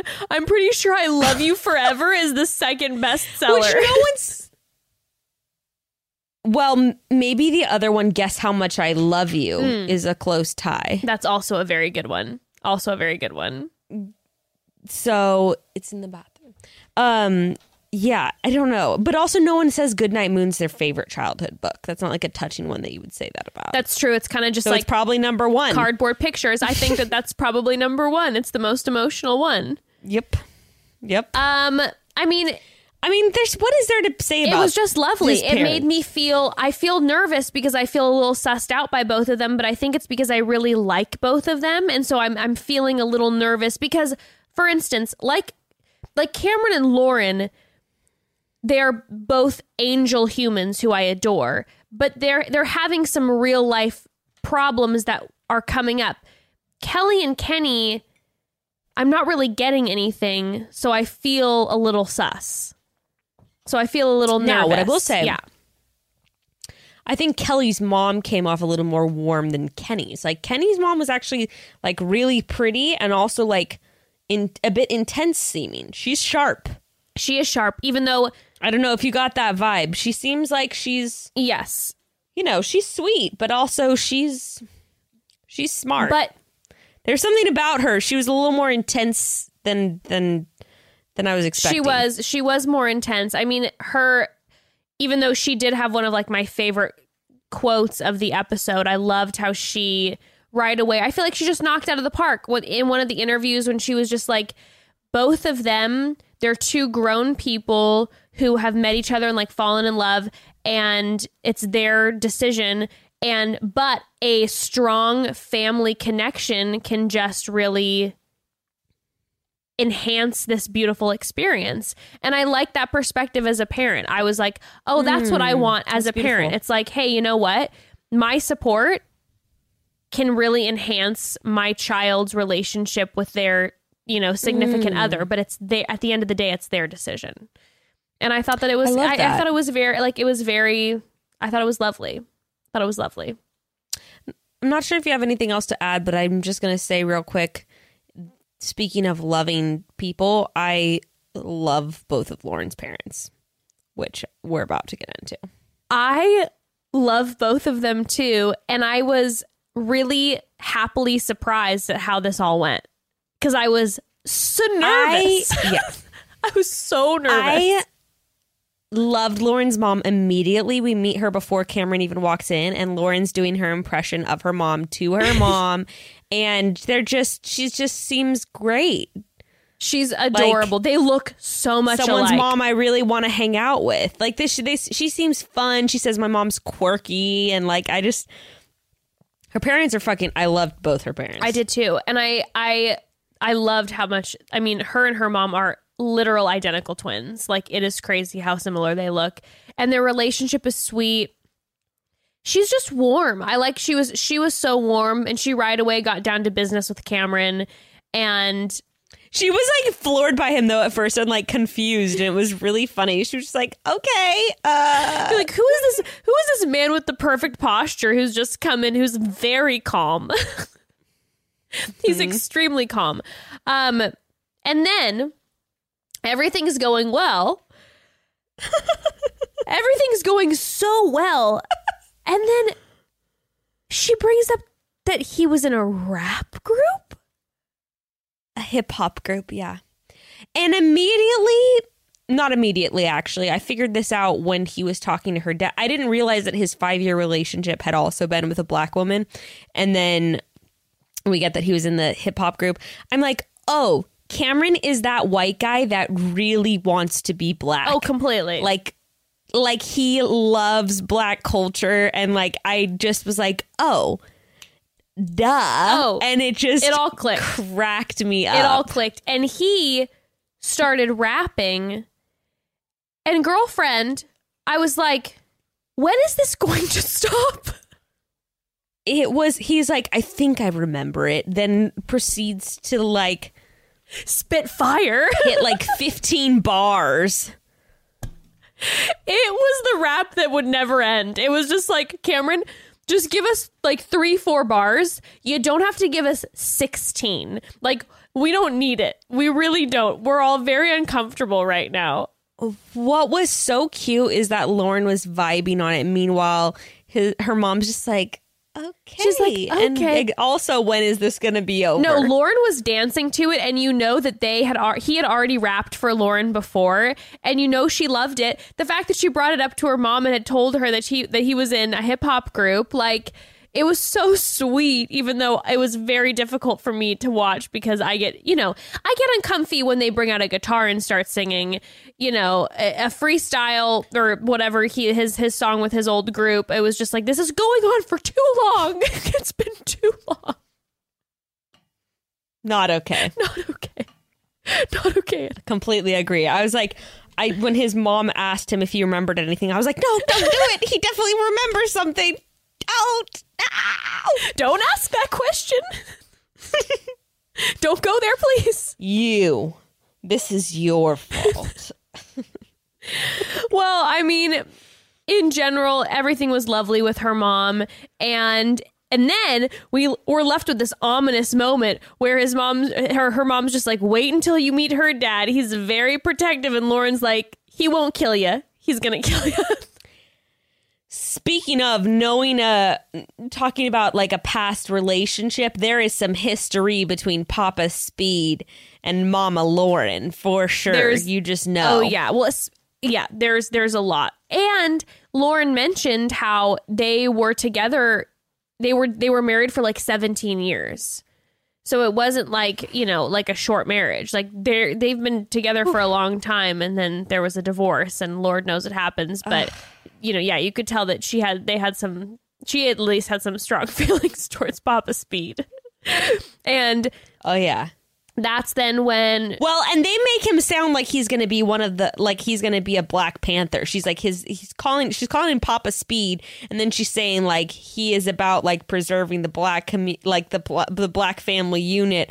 I was just like, oh fuck, what are we about to get into? And then what is he, a producer? I was dripping sweat. After they said that, by the way, I was like, this is this is going to be so intense and uncomfortable. And I was so nervous because I was like, if their relationship doesn't work and their love dies, I don't believe in love anymore. And I quit. And I think, yes, he is a producer. And then all I was thinking about was, please, Cameron, don't start rapping. Please don't start rapping. He's, he seemed like, I was wondering if he like taught or something. I was wondering if he he really came off in as like a professor or something. I was like, does he teach at like a music college? I don't know. I just got these professor vibes from him, and I'm like, oh, this is what she's talking about. He is just a fucking like in t- like he is obvious, so obviously very educated that it's intimidating. Yes. Like he is one of those people where you're kind of nervous what you're going to say around him because he is just far more knowledgeable than you. And let's be real, girl. Uh, he's pretty hot. He's a, no, he he he is a zaddy for sure. He's a handsome man. He, and the reason I say he reminds me of a professor is because he is one of those professors that I would be wanting to impress by my knowledge and being like, yeah, I'd really be researching that paper because I just really want him to like accept me and give me his stamp of approval. And obviously Cameron was feeling the same way. He was quaking. He was quaking. Also, the fact that like he's been hearing from Lauren about him for the past like few weeks, and that he that her father is so important to her and that he's her role model. And then you roll in and you're like, oh, this handsome man who's a producer, and we're walking into some sort of studio. Well, that's the thing. That's the thing. The studio, too, was intimidating as fuck, because it's like, this is his domain. Like, you're in his place. He's rolling around on his rolly chair. Yeah. And, you know, it just was like the whole situation what made, was making me very nervous, because I would be tripping over every goddamn word. Oh, yeah. And, the, and one of the first thing he says is, so you're not going to ask for my blessing before this? I couldn't believe it. Imagine that, though, as the dude trying to marry this guy's daughter, and he's like, so what, you you both just are, my blessing is just nothing to you?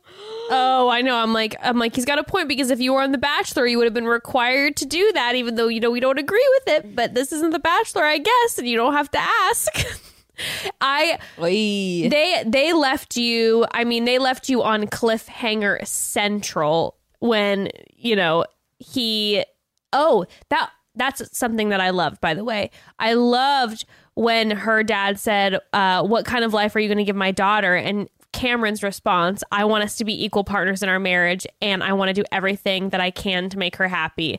And I'm like, now that is an answer when someone says, what kind of life are you going to give my daughter? It wasn't like, sir, I have this um, incredible four-story white, beautiful home that I have, you know, prepared for her. Um, I am a, a robotic scientist. Like, she will be well taken care of. It was literally like, we're equal partners, and I just want to do what's going to make her happy. I'm like, Cameron, Cameron. I love him. He's fantastic. He's so fantastic. Well, f- I just have to say, fuck Lauren for leaving him alone with her dad, because that shit was savage as fuck. That was so brutal. I was like, dude, I'd be so pissed off if I was Cameron. I'm like, you're going to leave me with your dad. Cameron, you see him. You see him being like, what? Like, you see that look in his eyes where he's like, why are you doing this to me? I thought that you loved me, you backstabbing bitch. But for real, she left him high and dry. You are going to make me dread this experience for the past three weeks and talk about how detrimental this is to our relationship. You are going to tell me you have never been with a white man before. You are also going to tell me that you have never introduced your family to a guy before. And then you're going to drop me in front of your dad at his studio and say, like, you guys have a nice talk. And he just gets into it. He goes, this is big stuff. I don't want to be a bad guy. I don't want to scare you, but I have no trouble speaking my mind. You're a white guy. She's a black woman. Let's talk about that. He just, mm, love me some Papa Speed. And then he asks him, which was, so he asked him, have you ever been the only black guy in a room, a white guy in a room full of black people? And it was the most valid question. And like, it's funny because Cameron, I guess like now seeing everything play out with Cameron's background, Cameron's immediately like, yeah, of course, obviously. And when he said that, though, I'm like, no, that's not, of course, obvious. And I turned to Gray and I go, how many times in your life have you been the only white person in a room full of black people? How many times have I... I don't I don't know, aside from like family members or friends being around me, I don't know if I have literally been the only white person in a room full of black people ever. It is a, for any like period of time. It is a legitimate question and conversation that her father super is valid. bringing up. It's super valid. And it's, yeah, like you said, it's not obvious at all. And I... I mean, maybe I'm like reading into it, but at least to me, as soon as Cameron said, like, yeah, I was in a five year relationship with a black woman.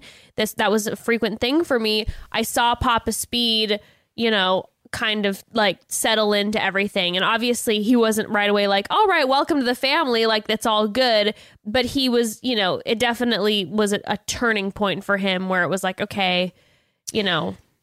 But yeah, I think that Cameron handles shit he handled, as well as he could have. He he was like, he literally didn't, he barely batted an eye when Lauren walked out. He handled himself. And then I really, really loved Papa Speed saying, I don't judge you by anything other than how you treat her.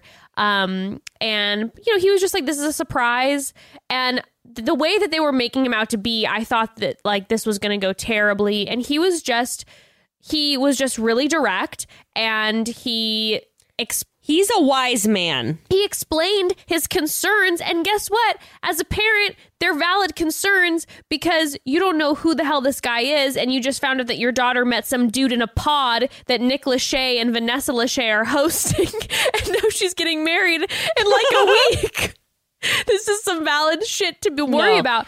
No, yeah. And I I loved how um, when he said, oh, Cameron, when he said, she loves you, so I like you. And then Cameron said, well, I want to work so you do love me eventually, too. And that was like such a vulnerable thing to say. Well, well done, Cameron. Cameron. Just well, and, and I loved park. I loved Papa Speed's response, too. He goes, OK, let's see how this goes. Ultimately, it's her decision. Yeah. And then he says in the he says in the interview, I don't know what his exact words was, but he's like, he's a little too tame for me. Yeah, he goes, he's a little too mellow. But, uh, oh, he's a little too mellow for me. A little too mellow for me. But, uh, you know, and and I think that's when he said, too, you know, if she loves him, I like him. So, you know, whatever. And I was like, oh, great dadding, da- uh, fathering. The fathering was fantastic. Top notch. Um, so... so- Then should we should we talk about the tuck shopping and the wedding dress shopping next? Oh my God! First of all, since when do men bring their friends to go tuck shopping? Um, like when do you bring your brother and they're like, oh my God, it's the one, it's the one, she's my queen. Well, when it, obviously this was happening like simultaneously, but like like let's talk about the tux the tux shopping, the men first. Nick Lachey was so far away from the men when he was talking to them. They kept showing like a panned out scene. And I was so, like, I couldn't concentrate because Nick Lachey was literally about thirty-five feet away from the guys. And I'm not exaggerating. And I was like, this is not social distancing. This is like Nick Lachey is like, don't let these filthy peasants near me. Like, he, well, um, I... I can't. I mean, I already can't with Nick Lachey. But also, how can we talk about how Bardia in front, like Nick is just like, so how are things? You know, like just a very casual question. Doesn't expect anyone to ask. And Bardia's like, I, for one, think Mark is too young to be married. And is just like, let's talk about it, Nick. Thanks for, you know, I'm glad you asked. Bardia is fucking back. And he's back with a fury. And that guy makes me crazy. I, I he like came off to me as like low key, like him and Mark low key have like an abusive friendship where he sort of like gets off on like degrading Mark and it, making Mark feel like shit and having the power. It's like weird. It is so awkward. And we talked about this briefly last time, but he brought it up. Bardia brought it up to Nick Lachey of all people when he's like, I'm older than Mark. He loves to talk about how much older he is than Mark. And I am convinced, again, like I said last episode, he's maybe a year and a half older than Mark. Two two years. Two years max. Two years, maybe. He, and yet he says when they're talking, whatever, I'm going to jump into that part. He he says to Mark, when I was your age. And you're like, and you, I was just like, what? You know fuck? that you know that fucking Bardia is twenty-six years old, and that's a fact. I'm looking it up right now. I also felt like Bardia was jealous of jealous of Jessica. He's like, nothing can come between what we have. Totally. Bardia. Oh Bardia sucks. He's the worst. And Bardia sucks ass. I hate him. And honestly, honestly, when he was talking with Nick Lachey for a second and he was like going off about Mark and is being rude about him in front of everyone, Nick says, well, you're a good buddy, at least that you're here today regardless. And all I could think about was that Bardia is never going to let this die. He is going to tell people for the rest of his life that Nick Lachey thinks he's a good friend. He's going to bring it up constantly. His age and the fact that Nick Lachey thinks he's a good friend. Bardia is just going to be like nonstop. Bro, I could, just could not. Hold has, on, let's see if I can. I'm trying so hard to find his age. I'm. A, I'm gonna. I want to try to follow Bardia online. I feel like that would be a good. Oh, good idea. I feel like it'd be a good follow. You know what I mean? Good idea. Good idea. Probably a lot um, of Bud Light and a lot of uh, inspirational quote quotes from Bardia. That's my guess. No, I no, I think Bardia is one of those guys that's like really heavily involved in the internet and is kind of low key like alt-right. Oh, interesting perspective. Interesting perspective. Evan watched this episode with me, and the entire time Evan was infuriated at Bardia's choice of clothing. He was just like, Bardia, you're on national television for the first time in your life. Like, why are you wearing the you like your fuzzy fleece sweatshirt from your business? And your sunglasses are on he your head the whole time. This marriage isn't gonna, you know, this marriage isn't real. He doesn't give a fuck. Bardia does not give a fuck. God. Well, all right. So the the men are shopping. So they're shopping. We Bart Bart. Oh, I was just gonna say Barnett said to his friend, "I don't expect you to understand. It's never been this easy, and I've never been with someone so confident. And I've been so confident. I think she knows me better than you." Okay, do you remember a couple weeks ago when we talked about how Barnett probably is like one of those guys who's like, I have my mom and my dad and my best bud, Brad, and we're best friends and no one knows me like Brad does.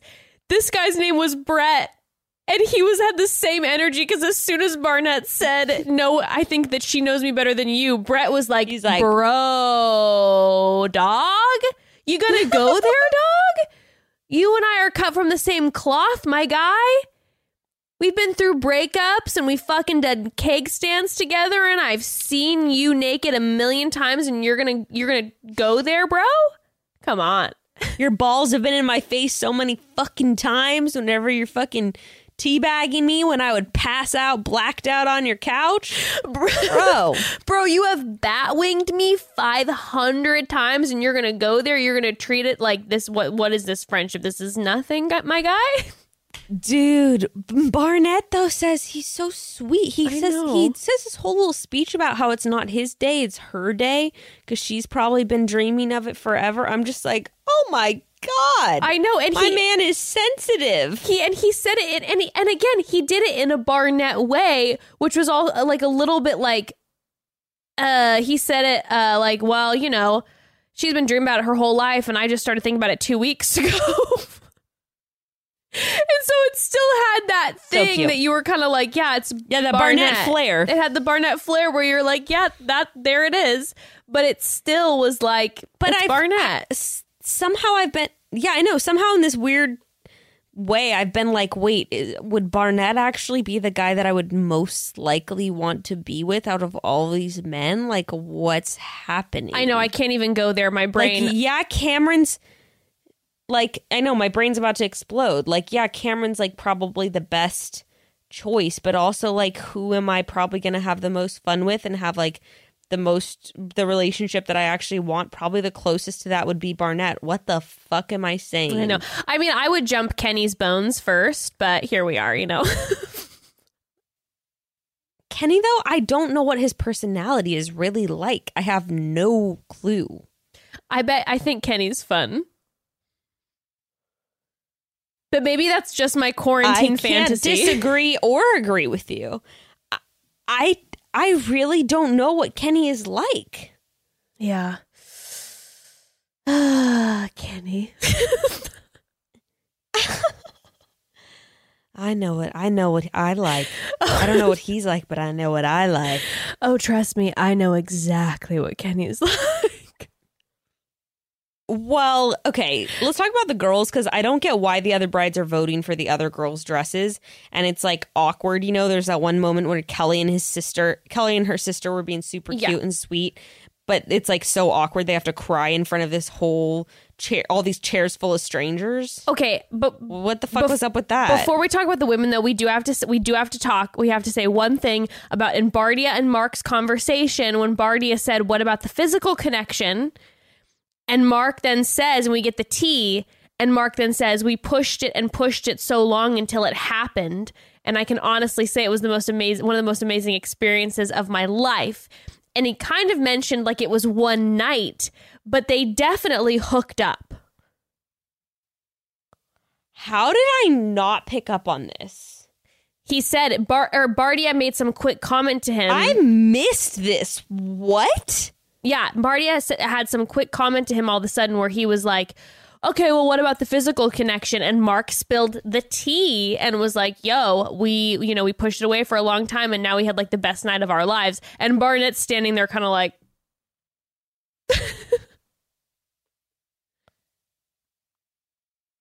I I'm in. Sh- I don't know how I missed that. It was a brief moment, what? But apparently something happened. My guess was maybe there was wine involved. Drunk as fuck. Yep. But apparently it happened. Again, like I said, it made it seem like it was one night, like it wasn't a regular occurrence, but it happened. It's only it's the one time he's kissed her, except for the moment they met. Yeah, he definitely didn't say sex. So, you know, read between oh, the true. lines. But like he made it sound that yeah, way. Yeah, she probably like sucked his dick so he would go away and like go back to go sleep on the couch. Oh my god! Oh my god! Okay, so Fuck. anyways, just had to mention. I feel that. bad for her. There's nothing wrong. There's nothing worse. I mean, I don't feel bad for her, but also there's nothing worse than being stuck with someone that you're not attracted to, even though she could leave at any minute. I still somehow feel bad for her. That's the th- about that situation. That's the thing. That's why Jessica has like, I I feel like that's why she is my my altar for this season, because I'm just like, I you are are doing making terrible moves and you're dragging this poor kid along for forever. But at the same time, like, that's a horrible feeling when you're just I think we're like the only I think we're the only two people that like truly empathize with what she's going through somehow. Honestly, like, there's no, nothing worse than the ick. There's nothing worse than the ick. And sometimes, and it's, you know, people say just leave. It's not that easy. It's not that easy. It's not that easy. Sometimes you can't trust your gut. Sometimes you're just like, hey, you know what? I have the ick. Is the ick just because I have a bad picker? Is my picker off? And so I just get the ick and I just need to force myself through the ick. It, do I have unresolved family trauma that's causing me to run away from guys that are actually good for me? You got to wonder sometimes. Yeah, I don't know. Valid question. Valid. You know, it's a valid question. These it's going to be going through your head. These you are know? valid like, questions. Yeah. I don't know. But so, yeah, don't get why the brides are voting for the other one's dresses and why they're all together. It's weird. It is my it is the definition of my nightmare. Like, straight up, when we got married, I didn't want any of my actual friends to be there because I didn't want anyone's input on my wedding dress. So the idea of having oh. girls that I just met and then also their family giving me input on what I'm going to wear on my wedding day is a nightmare. Yeah, what is up with I don't I don't get it. But it's the worst. Also, like, bro, Amber brings this up later when she begs Barnett to pay for shit. Um, they're not fucking paying for their wedding dresses? Yo, what's that about? Okay. The only thing that I could square away is maybe they're given like a budget. Maybe they're like, you each get a thousand dollars to spend on a dress. And if you go over that at all, oh. you have to pay. Because it seems crazy to me that they would oh. make them pay for their own wedding dresses, like in a, in their entirety. Well, and the whole... And the whole wedding, which is what she was making it sound like. And I'm like, what? So you're going to rope these people into getting married in thirty days and they have to come up with the funds for it, too? There's no way. They. I know that they keep talking about planning their wedding, but like, I just don't. I just don't buy it. Like, I just there's there's no way that they're planning their wedding. It's ridiculous. There's no way they're planning their wedding. They. It's it's ridiculous. It just has to be. It just has to be getting the guest list. They have to have set cater. I mean, how are you even going to get a venue, a caterer, flowers, all that within two weeks? That's absurd. That's not going to happen. When so, when someone tells you that they're planning on getting married in three months, wedding planners shake. I remember Evan and I, we did a six month turnaround and the wedding planners were like losing their minds. They were like, you're only going to do six months? You're starting to plan this?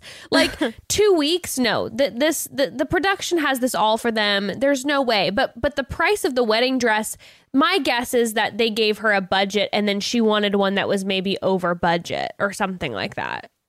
I believe that. You know, I believe that. Well, okay. I just loved, speaking of Amber, Jessica's faces when she was trying on her dresses, because Amber looked hot as fuck in every single dress. Dude, Amber looked that she so tried on. slamming. She looked so slamming. It was ridiculous. I would put her in a wedding dress every day of her life.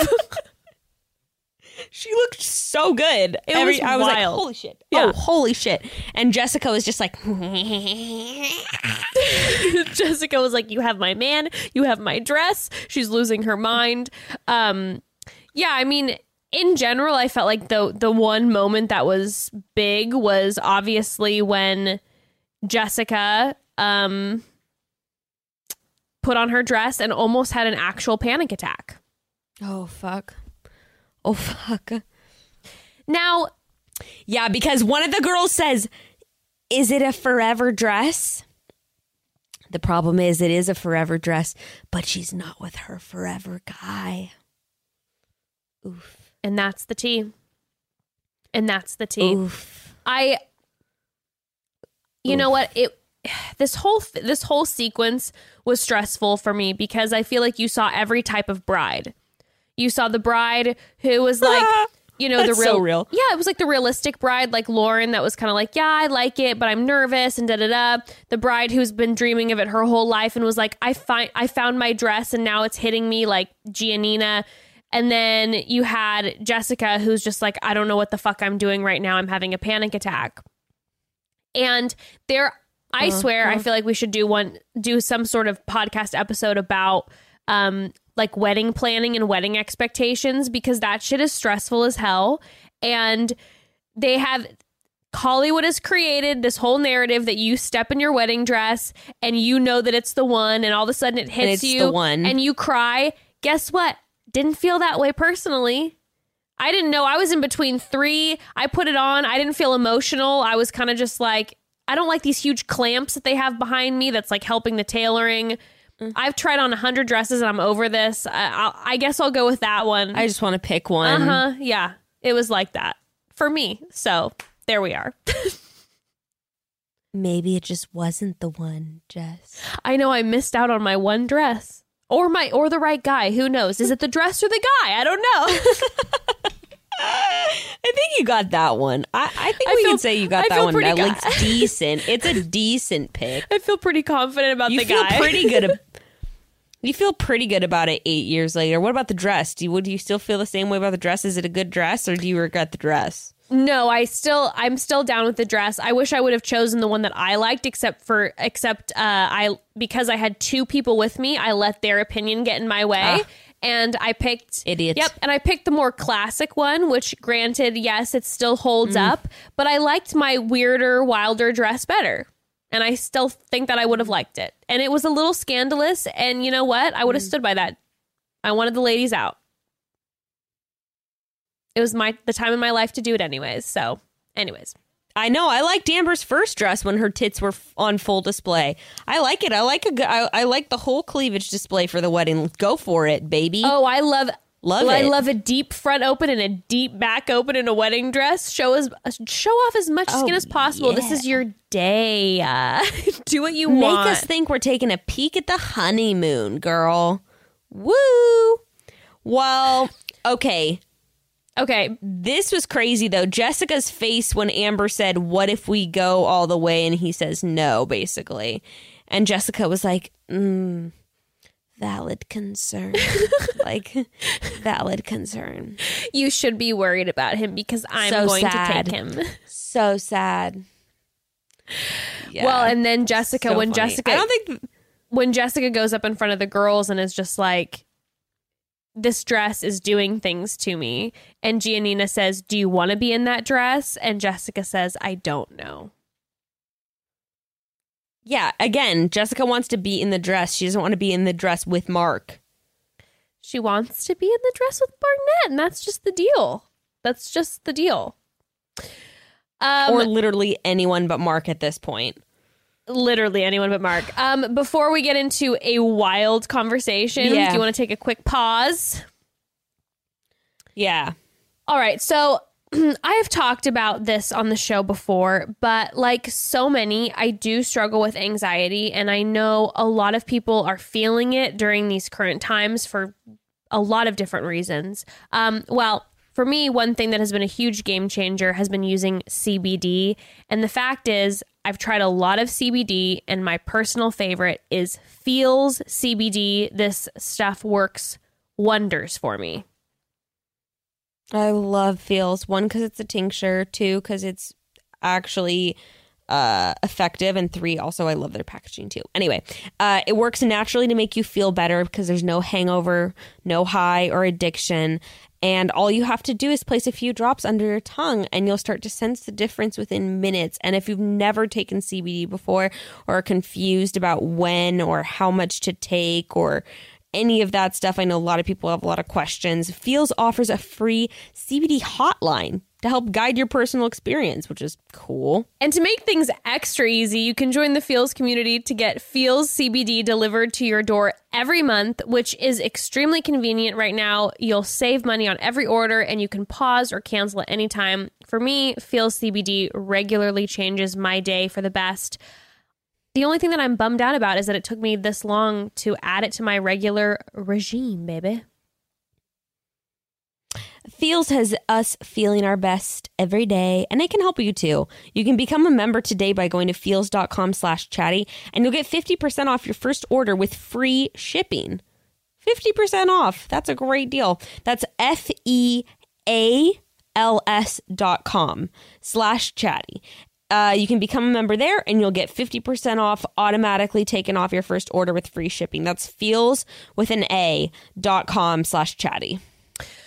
All right, broads. Um, one other question. When was the last time that you had a really great experience bra shopping? I'm going to guess never, because let's be real, it's not usually that much fun unless, of course, you've made the switch to shopping with Third Love, because Third Love has found a way to make bra shopping a comfortable and enjoyable experience for everyone. Finally, no more dingy department stores or size guess and checks. Third Love walks you through every step of the way, starting with their online Fit Finder quiz to identify your breast shape and size, and then they'll give you your personalized recommendations based on your results. Trust us when we say these are hands down the most comfortable bras you'll ever own, and there's no itchy tags, no straps that won't stay up. Each bra is lightweight, made with super thin memory foam cups that mold to your shape and other premium details that will really set them apart from other bras. Plus, Third Love's perfect fit promise guarantees you'll have sixty days to wear and wash the bra. And if you don't love it, you can return your purchase for a full refund. And Third Love, they won't trash that bra. They'll donate it to a woman in need. Oh, I love Third Love. Um, now, maybe you're thinking, Bekah, Jess, I'm not leaving the house anytime soon, let alone putting on anything with structure. Third Love still has you covered with their sleep and loungewear collection. I have my lounge bra on right now, and my girls, it is, oh, it is yeah. comfy. Um, and it's fantastic. Uh, later tonight, I will switch into my Third Love Essentials robe, and then tomorrow I'll do it all over again. We are in quarantine. There is no judgment allowed in this space. And Third Love knows there's a perfect bra for every one of you. So right now they're offering our listeners fifteen percent off your first order. Go to thirdlove.com slash chatty now to find your perfect fitting bra and get fifteen percent off your first purchase. That's thirdlove.com slash chatty for fifteen percent off today. Or just even start out, go take their Fit Finder quiz and find out if you have a half cup bra size, or just, you know, we're all bored right now. Go take the freaking Third Love Fit Finder quiz. Go take that quiz. I got... Why is it called Third Love? Do you know? Um... I feel like we figured this out last time. We figured this out before in our lives. It was something like uh, first love, first love, God, God second then... love, broads, third love, boob, breasts, third love. Yeah, something of the sort. Yeah, that's that's why it was. Yeah, you're right. Okay, so remind me now of what happens, because I know we've got Jessica and Barnett meeting up, which. I really can't wait to talk about. That's what we've got. That's what um, comes next is Jessica and Barnett meeting up. Okay. So great. Great. Obviously, great, they're great, meeting great, up great, because great. Jessica just has her meltdown with the uh, wedding dress shopping. She's panicking. And then she oh says that she oh doesn't want to leave this experience without with any regrets, excuse me, um, with anything left unsaid. So she needs to get together with Barnett. I think that that I, I was wondering, I don't remember after watching it, but I'm like, okay, they had to have edited it, right? To make it seem like she had to, like, reveal something to Barnett. Or is that actually, like, what she said right before going to the episode? She said that she needed, she said she needed to talk to Barnett. God. Dude. Oh my God. That just makes her look even more stupid. Because I was trying to give her the benefit of the doubt. And I'm like, maybe they edited it kind of like to make her look even more dumb. I mean, wouldn't put it I past mean, her though. Oh my! I guess editing, they you know they can work magic in production, but she said that she needed to talk to Barnett. Um, oh my God! And you know they have the conversation. It's the typical conversation that they have. Um, she again, again, again, again continues to harp on the fact that Amber and Barnett. It's just shocking that they're together. If you had told me, I just wouldn't have believed it. And then, of course, shut the fuck and then, of course, up about it. She takes a swift turn because as soon as, like, you know, he puts the heat on a little bit and is just like, yeah, you know, I. Oh, that's then. When, oh, my God. When he says that he was feeling one hundred percent about everything um, and feels like maybe she had some regrets. And then Jess oh starts to. Re- Wait, really? Really?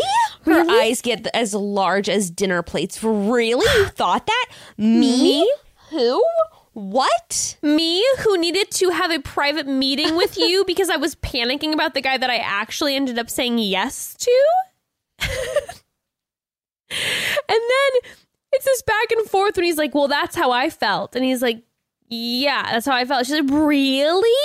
And then Barnett says, yeah, and I think it pissed Amber off a little. Uh, oh my God. Yeah, I would be fuming. Yeah, hello. And she goes, no. And then in the interview, she says, I am mortified. How could they? Th- how could he think that I like him? Dude. In the interview, to the, she's even lying to the producer who she just told she had to go talk to Barnett and declare her love for him. I, she's living a lie. She's living one big lie. How are the producers handling this shit and, right now? Like they have, their minds have to be exploding. And she says to Mark, she, you know, of course, after she's just been like, what? Who? Me? Must be thinking of the wrong Jessica. Never. And then she's like, I'm a, I'm just a, I'm a very loving person when I've had too much to drink. Okay, here comes the too much to drink excuse coming in again. It's her most favorite excuse. There's like no way I could see us together. Like, I should chat with her. Yeah. I'm thrilled for you guys. Honestly, like I was, you know what's so funny is that literally yesterday I was saying how perfect you guys are together. I was just telling Mark, like, oh my God, I couldn't have dreamed up a better pairing. You guys are perfection. And like the fact that you think that I would want to be with you, it makes me gag. Huh, huh. No, Mark is my man. You know, in fact, him and I, I did suck his dick the other night and it was fantastic. So we're good. Oh, I cannot. I cannot. And then she she tries to turn it around, like she tries to pull off this thing where she's acting like Mark, I mean, Barnett's little brother all of a sudden, where she's like, you, you're engaged. Like, and she looks like she's about to like tussle his hair.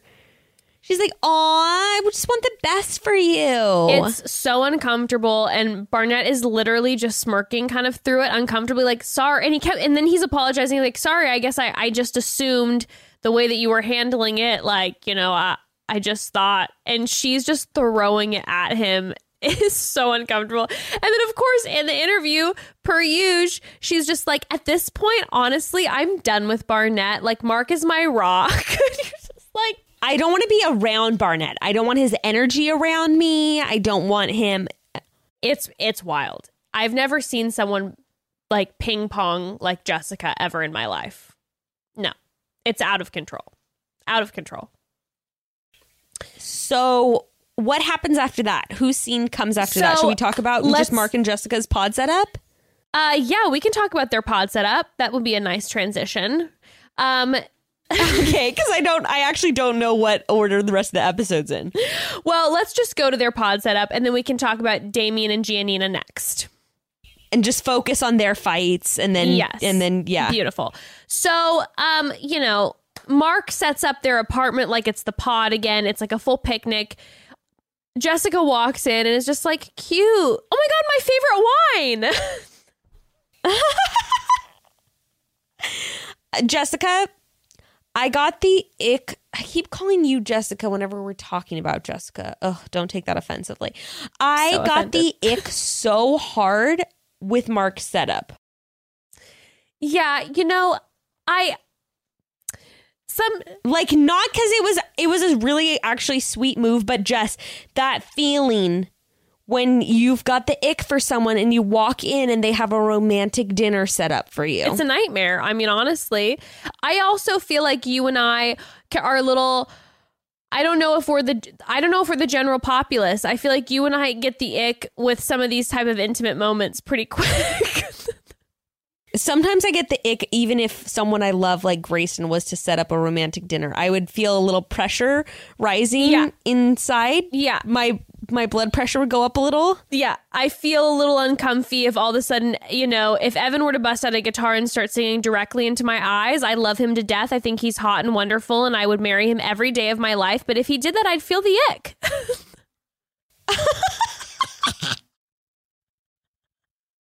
You know, now's a good time to say, I think we need some distance. I think you and I need to take some time apart. There's something about like, you know what it is for me? There's something about manufactured romantic experiences that make me uncomfortable. An organic romantic experience where if it's spontaneous, like you're on a hike and someone is like, oh, my God, I have a blanket in the back of my car. And like, oh, my God, you have candles from that thing. Let's set something up on top of this hill right now. That to me, sexy, romantic, ten out of ten. Love it. If I round the corner and there's this whole setup waiting for me, something about that just makes my panic levels rise. I'm just like, where's the photographer? Freaks me out. Something about the manufactured, like, this is supposed to be romantic experience makes me really uncomfortable. Yeah, I feel the same exact way. I feel more romantic if we're in the drive-through line at a fast food restaurant and all of a sudden he looks deep into my eyes and is just like, you make me feel like joy I've never felt every day. I'm I'm dripping wet. Uh, but totally, but totally. The manufactured. But again, I feel I don't, I don't know if we're the general general popula- population on this one. We're different. We're not like other girls. We're so different from other girls. It's crazy. Okay, but I have to give Mark credit because the pod setup was actually a really fucking good idea. Obviously, it played out really well. Yes, Jessica didn't have to look at him. Um, I know immediately. I know she said the pod is her safe place. And I'm like, yeah, probably because there's no threat of Mark touching her. She doesn't have to smell him. She doesn't have to look at him. He is just a distant voice. I do. A therapist, if I, you will. I do want to say what a, uh, there's a red flag to me. And the red flag is that her dog is sitting with him and not with her. And he's known Mark or she's known Mark for like three days. So to me, that says that the dog's trying to escape. The dog is like, this is my safe place when you're in the other room and I'm protected by my new dad, Mark. Mark, did, Mark doesn't force feed me wine, to be honest. And so, like, I'm good to go. But but in all seriousness, she does open up about a lot of stuff when she is having. Yeah. And it was a moment for the first time, I think, in the series that I was like, OK, obviously, there's major issues with the way that she's handling this Mark situation. But clearly, there's a lot going on. There's other things that are deeper that are affecting her relationship dynamic. She even says herself that she has abandonment and detachment issues when she talks about, you know, her birth dad leaving because her mom wouldn't get an abortion. And, you know, it was it was really oh, heavy. God, it was really rough. heavy. Yeah. So, um, at- I know. And, and you know what? That's the interesting thing about the show is you see people's humanness mm-hmm. a lot. You really do. And, uh, And we see that with her, you know, and she's got daddy issues and she's got problems and she's got, you know, and it's and and her admitting that is all. I don't know. It just did make her more human. And but then after all of that, she still said loves you. Actually, she didn't. Oh, she did. She did. Oh, I thought she yeah, said I she love said, you for the first you. time. No, I did. But then she, she may have said that. But then, and then the end, they're like cheering or something. Oh, she no. goes, loves you. She can't. She still said she it. She can't help it. She still said it. And that's the thing to me. I do believe in my deepest, deepest soul that Jessica does love Mark in a friend way. I think that Mark... She cares for yes, she I think, cares for him. I think she cares for him. I think that he is someone really special to her. I think that he's probably loved her harder than any other maybe guy in her life has. And there's probably that feeling of like, no guy's ever been this passionate about me the way that you are. And like, but I'm just not attracted to you. And you can't force that shit. Well, do you want to talk about Cameron? Oh, no. Let's talk about Damien and Giannina. Well, I was actually going to say, do you actually want to save Damien and Giannina for last? Yeah, sure. I know that's out of order. Is sure. that going to be confusing pe- for people, or can we save it? No, nah, let's do let's let's save it. It's the it's good. Okay, it's the juiciest. So, because like Bar- both Barnett and Amber and Lauren and Cameron have kind of like, yeah, not that much. Yeah. Important stuff. So Lauren and Cameron, basically, what we see in the remainder of this episode is that, you know, she's just guest list. Yeah, she yeah. hasn't she hasn't told her friends. She's trying to avoid people's opinions. Um, and obviously Cameron's nervous about that. And he's like, oh, my God, is she getting cold feet? Blah, blah, blah. But to be honest, after she meets up with her friend, like one of her best friends, I get why she's nervous. Because, yeah, I mean, truth be told, if one of my dearest friends went on this went. Uh, on this show, I may be skeptical and be like, yo, girl, what are you doing right now? But Lauren clearly has her head on straight. And if I had a friend who I knew was like logical and like had her own business and was doing shit and like also who seems like she doesn't have boyfriends. Yeah. Like. She's not a boy. She's not a dating kind of gal. Well, they said that she had like two relationships, but she's not bringing anyone home to her parents. So, and she's not living. She's never lived with a guy. So you'd think that like if I had a friend like that and she came to me and was like, yeah, I'm engaged, I would take that really seriously. And I'd be like, wow, you really must have found your person, huh? And even yeah. in that, her yeah. that that girlfriend of hers, when she was just like trying to hold her hand and was like, will you be in my bridal party? And her friend's like, yeah, sure. And it was, yeah, she said, she said, okay. Yeah. It was just like, yeah, no wonder she's nervous about telling her friends if that's the reaction. I'd be petrified. And Cameron, you know, at this point, uh, Cameron is feeling nervous uh, big time. And he is just so over the moon about her. And he is so confident beyond anything in his life that she is his person. And I really, really, really hope that Lauren goes through with this, or if not, that they just, you know, I think she knows deep down that he's good for her. I really do. Yeah. I think that I think that she knows that Cameron is a guy who's who's a good match for her.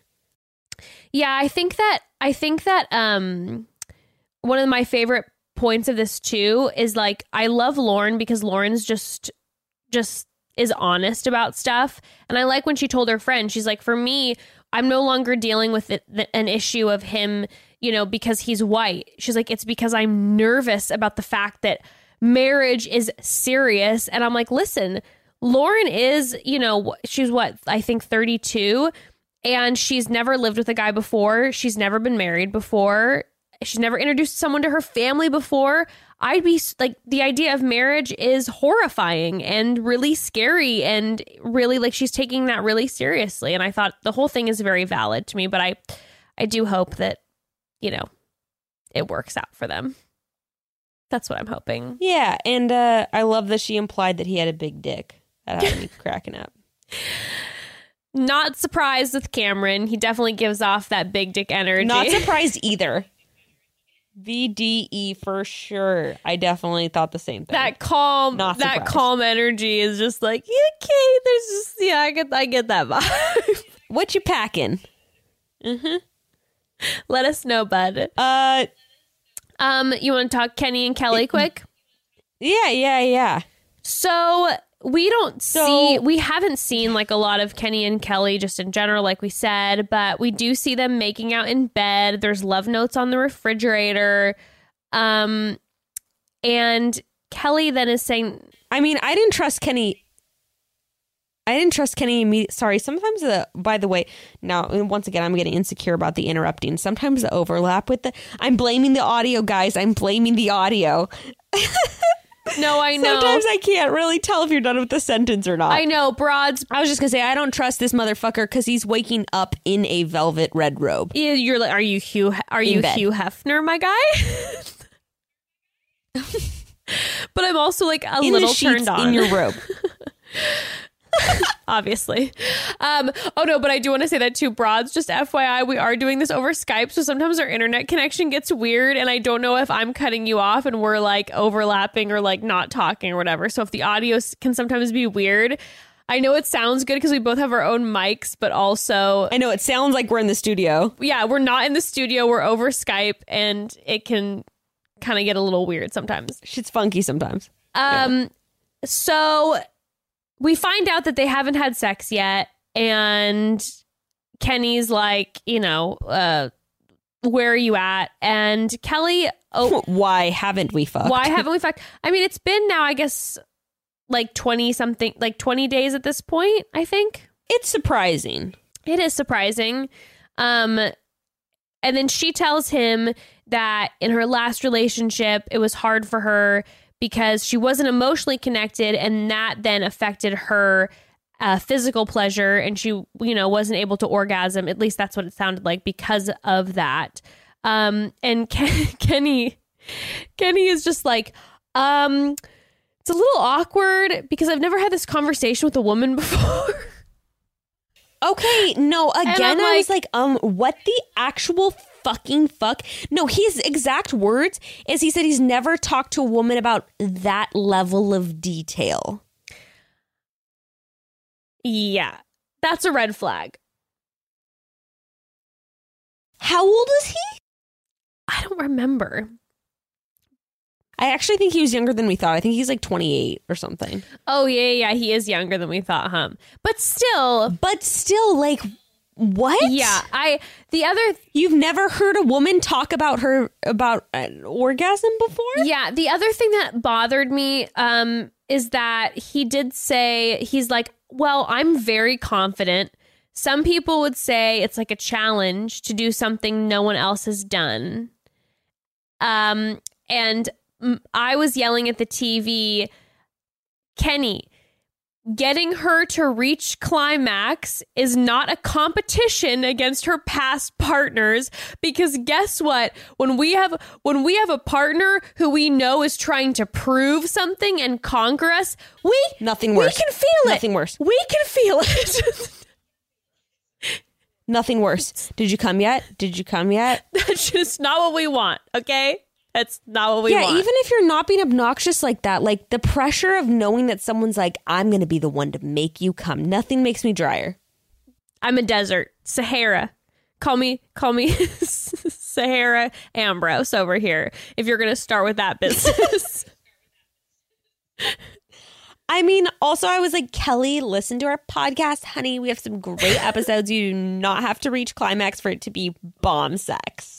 I know. I wanted to say that too. I was just like, oh my God, you could have such great sex. And, but you know, it was a very, it was a very real moment. And I appreciated, this is another moment that I was like, I'm appreciating that this is on television right now, that, that totally. Kelly's being really open and being like, hey, uh, you know, if I'm not feeling emotionally connected to a certain level of intimacy, I'm going to have a hard time orgasming. And I am nervous about that in our relationship. And that is a super fair. You know, Kelly, I thought I thought it was super valid. I also thought it was really cool that she was like, mm-hmm. admi- not that it's something you need to admit, but that she was like admitting yeah, openly about like that kind of thing and having a hard time reaching climax with somebody she didn't feel emotionally connected to. I thought it was great. Again, this stuff is all being filmed with a camera crew, so she was being very vulnerable, and I really appreciated that. I also am getting totally. more and more nervous by the second for the two of them. I, I just feel like there's something looming, and, you know, I don't know. I'm nervous. Well, let's talk about Amber and Barnett, because we do see a little bump in the road for the first time. We do see a little bump in the road. At least I saw a bump in the road when when she was basically just like, so... First of all, he starts out saying, I don't know what she does all day because she's not working. I was dying. He's like, uh, I think she's been doing a lot of Netflix watching. And then she was like, I drank a whole bottle of red wine and tried to put together our guest list. It's like two p.m. He, and yeah. Then what the fuck? Then, yeah, that's where I was freaking out about them having to pay for their own weddings and her dress. And then the way she like asked him to pay for it, I was just like, this is too real right now. And it made me really uncomfortable. Yeah. And she had said, too, that Barnett had been um, uh, working day in and day out. I feel like I maybe I'm no, maybe I'm just now noticing this, but I feel like Barnett is getting gray and I feel like he's a little stressed. I was like, I didn't realize Barnett was a silver fox. What the fuck? Yeah, it's like he all of a sudden has gotten gray over the past month. And I think that Amber is his person. I really do. And I think that they are wonderful together. But I also think that he's very stressed out and working his ass off. Well, dude. So then we get to the part where they're cooking together. Yeah. And homegirl is prodding, because obviously she's feeling super insecure about the way she uh, but no she's not even insecure about the family, she's just insecure about the poss she's trying to scrape up any reason why he might leave her. Yeah. And is just pushing yes pushing him, what side would you be on? And I was like, oh, stop stop stop stop, stop. Yeah, he's nervous about his parents. And then when she uh she is asking like what would he do if his parents didn't like approve of her, and he was like, I don't know. And then he says, Amber says blood is not always thicker than water and that I need to always support her. Um and he's saying, I but I do think that it's important for my wife to support my relationship with my family. And I was like, now this is some real there is there is some real shit that's going down in these past two episodes, like some real life relationship shit, like the the uh the situation of someone being like, I don't love your my my in-laws, but like I also, you know, don't want to pull my husband, my, my future husband or wife away from them because they have a relationship. And the idea of being like, I feel like they're unhealthy for my significant other, but you also don't want to be the person who's destroying that relationship. Like, uh, it's really tough. It's really tough. Mm-hmm. And also just the way she was pushing, I think, was super off-putting and sort of like, I totally got where she was coming from. Oh, for sure. Um, but I also could see it being like, whoa, yeah, this is kind of freaking me out a little bit. And especially since he's feeling nervous about it and he's like, I and telling her like, I really want their yeah. approval. Like, I would probably be the exact same as Amber would. I'd be like pushing him, but Uh, you know, probably best move would be like, all right, I know that my person is stressed because of him wanting his parents' approval. Best move would be like, hey, you know what? Like, I totally understand you love your family and I want to be there for you through this.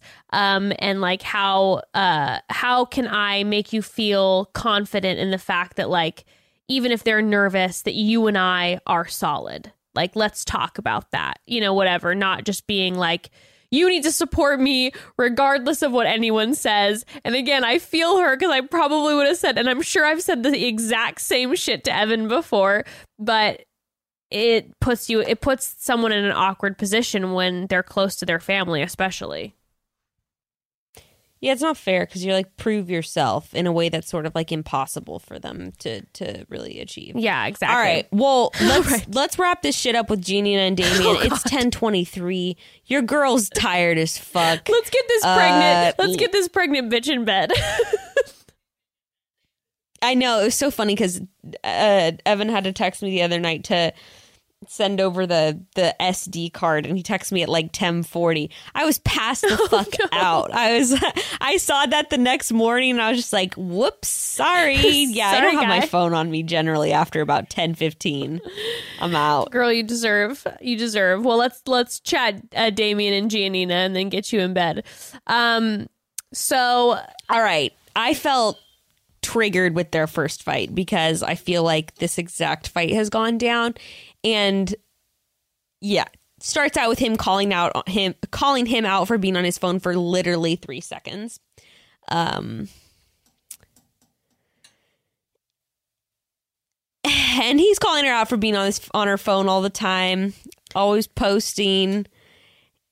And she turns it into somehow, do you have a problem with me posting on Instagram? And I'm just like, oh God, here we fucking go. And she's like, it is one thing that is different than like one thing for me being on my phone versus me being on social media because my business is on my phone.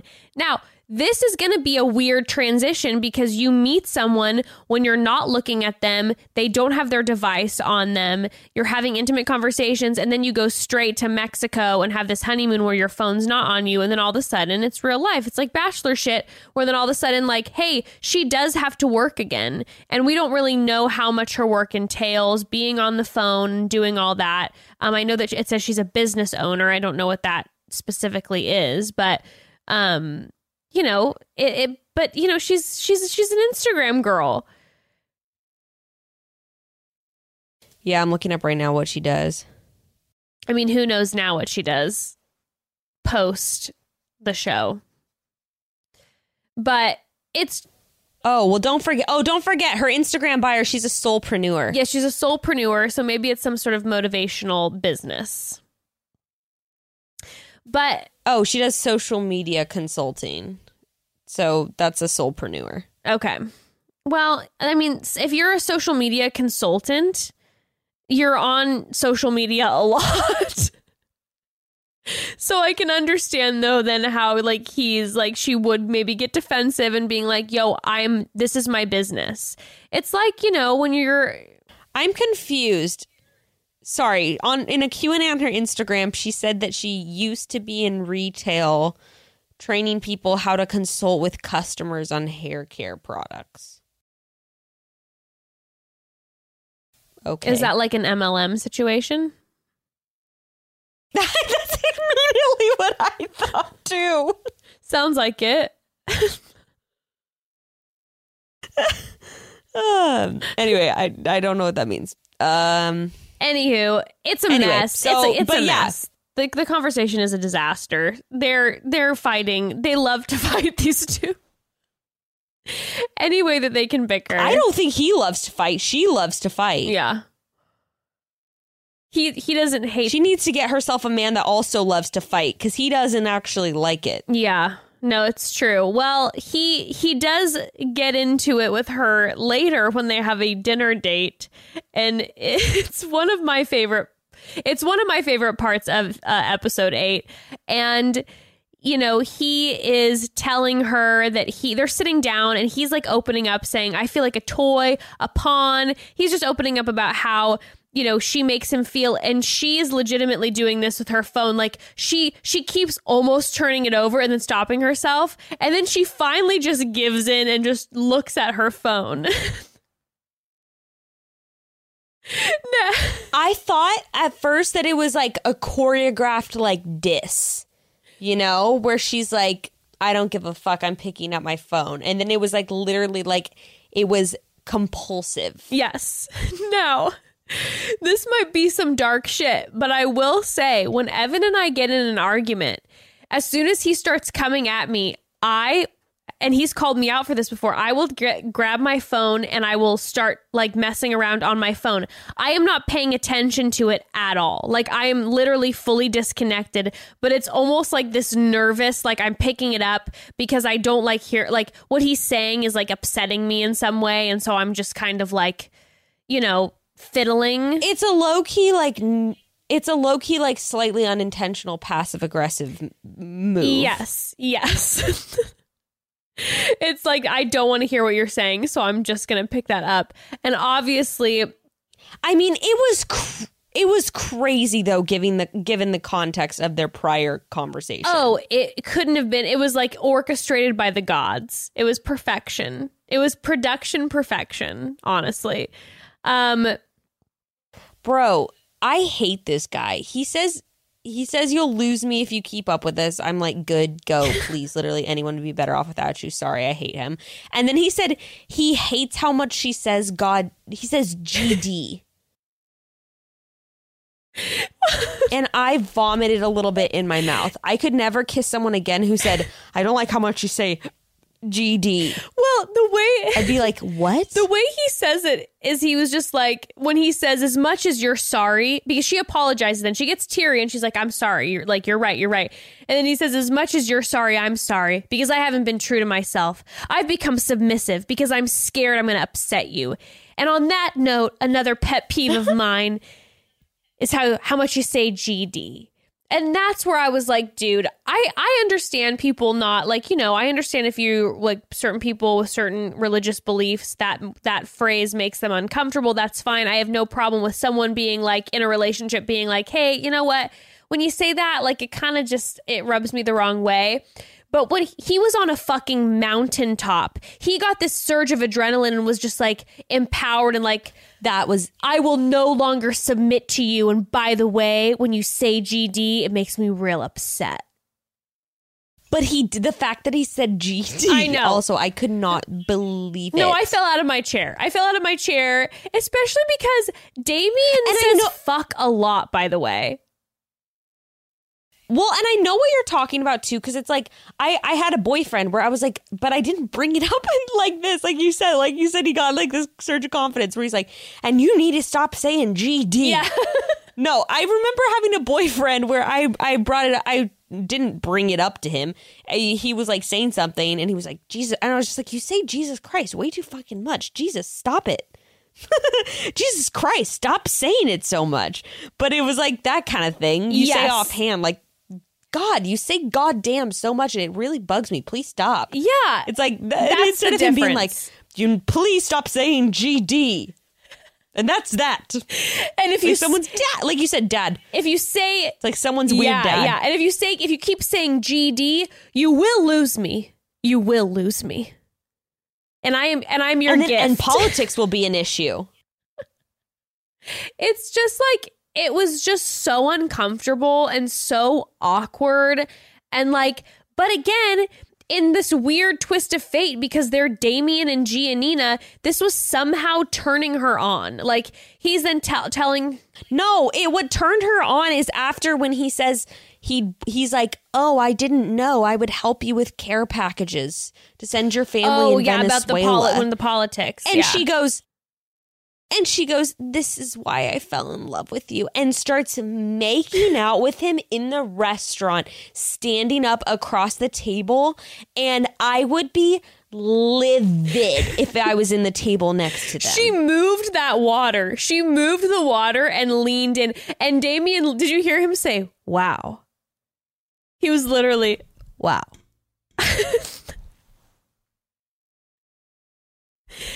It's just the messiest thing I've ever seen. Now, Jessica, ever I know everyone calls her Messica. Yes, she's a hot mess. The girl enjoys her vino a little too much. Um, but the Damien-Giannina relationship is the messiest relation. It is a me- It is a mess. Well, that's the thing. If Jessica was to get some therapy and get some counseling and get sober, Jessica would be in a pretty good place. I feel like... Now, Giannina's sober. Yeah. I feel like... I feel like uh, like Jessica, you know, like, like we heard, she has some things that she has to work through. And I think I, you know, like I said, I can't help it. I I, I do have a thing about Giannina that I just... She kind of tickles me. Do not enjoy Damon. Dame. Dame. Good old Dame. Do not enjoy Dame. That's for sure. Um, but... It's just their their relationship is just uncomfy, and it needs to, it just needs to not it needs to not be there. Okay, I'm gonna pretend for a second like I don't just like I can't just stand uh, Giannina. So don't take this as me just being super biased, but I think that like can't stand Damien, but she Giannina. has got some serious shit to work through because it looks like she, if we're going to talk about self-sabotage, gets off on and really enjoys being in toxic situations with her partners. Yes. Like that's all she knows and all she knows how to be satisfi- satisfied with. Yes, I agree. I think the reason that I have the feelings... Because she's drawn to this toxic dynamic. Yeah. Like She needs it. Yeah. I think the the reason I have the feelings I do is that I just look at them from a friend situation. I was like, oh, I could totally see myself being friends with someone like Giannina, even though she's wild and crazy. Like, I could see myself having fun with her, and Dam- Damien, I could just never even know. And so I just... Well, I, Damien just sucks. Like, Damien is just... Damien's just annoying. And like you said, I can't tell if he's an asshole or not. Like, I'm always going in and out of being like, are you just awkward and just don't know how to na- maybe communicate certain things, or are very serious and unemotional about certain things, or are you kind of an asshole? Like, I can't f- quite place it. Well, he's kind of lofty. Yeah. He's kind of lofty, and that it's annoying. I don't like it. I don't like it one bit. And God knows that they're going to probably force themselves to get married. Let's be real. Like, they're just going to force I know, themselves into I, this wedding. I feel like I've... I know, and I feel like I've seen shit here and there that makes me think that they're still together, and that just really bothers me. Oh, they're still and together? And honestly, like... I think, I, I mean, I actually don't know, but there's some stuff that like made me, like comments from people that made me think that, which was pretty fucking mind blowing. But like, look, me being annoyed by Giannina aside, she shouldn't be with him, because she should be with a guy who is, I mean, I think she just needs, I don't know. I guess it didn't work out for her parents, and things are going way better with Carlos now, but I mean... She needs someone, and even Carlos has a little bit of fire in him, and he's a better match for her mom. She needs someone that is a little bit more, I don't like using the word passionate, because they're conflating right now passion with just toxicity, but she needs someone with like a little, who can match a little bit of that fire, so that she doesn't have to constantly be picking fights in order to get that fire that she wants in the relationship. Um, agreed times ten. Yeah. Well, that was a lot. And that was a lot of shit that went down in two episodes. And I am really excited, because uh, I saw the little description for the next episode, and I saw bachelor and bachelorette parties, which is one of my most favorite things to observe out in the wild, let alone on Love Is Blind. Love Is Blind. So our... Yeah, and thankfully we don't have to talk about this. We can put this off for another week, because... God knows I'm fucking wiped with Love Is Blind. Can you believe you're about to attempt to do three episodes tonight? No, it'd be a four hour. It would be a four hour episode for sure. Four and a half. Four and a half. Well, so, broads, we. But Love Is. Bl- I mean, Listen to Your Heart, broads. I'm, Tuesday. I'm. I'm actually like. I was dreading recapping this, but now, because we don't have any other option, I'm getting really like I'm getting really hyped for this, and I know it's going to make me crazy, and I'm looking forward to that. Um, so yes, Listen to Your Heart Tuesday, and then Thursday we will come out with the final Love Is Blind recap, and uh, then dive into some, some more fun stuff from there. Loves it. Loves you. Loves you, broads. Loves you, broads. Let's chat soon, okay? Chat soon. Bye.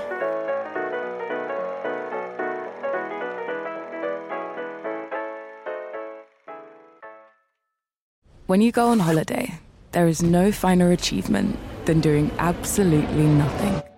Nothing on the beach, nothing by the pool, walking kind of nowhere and chatting about nothing.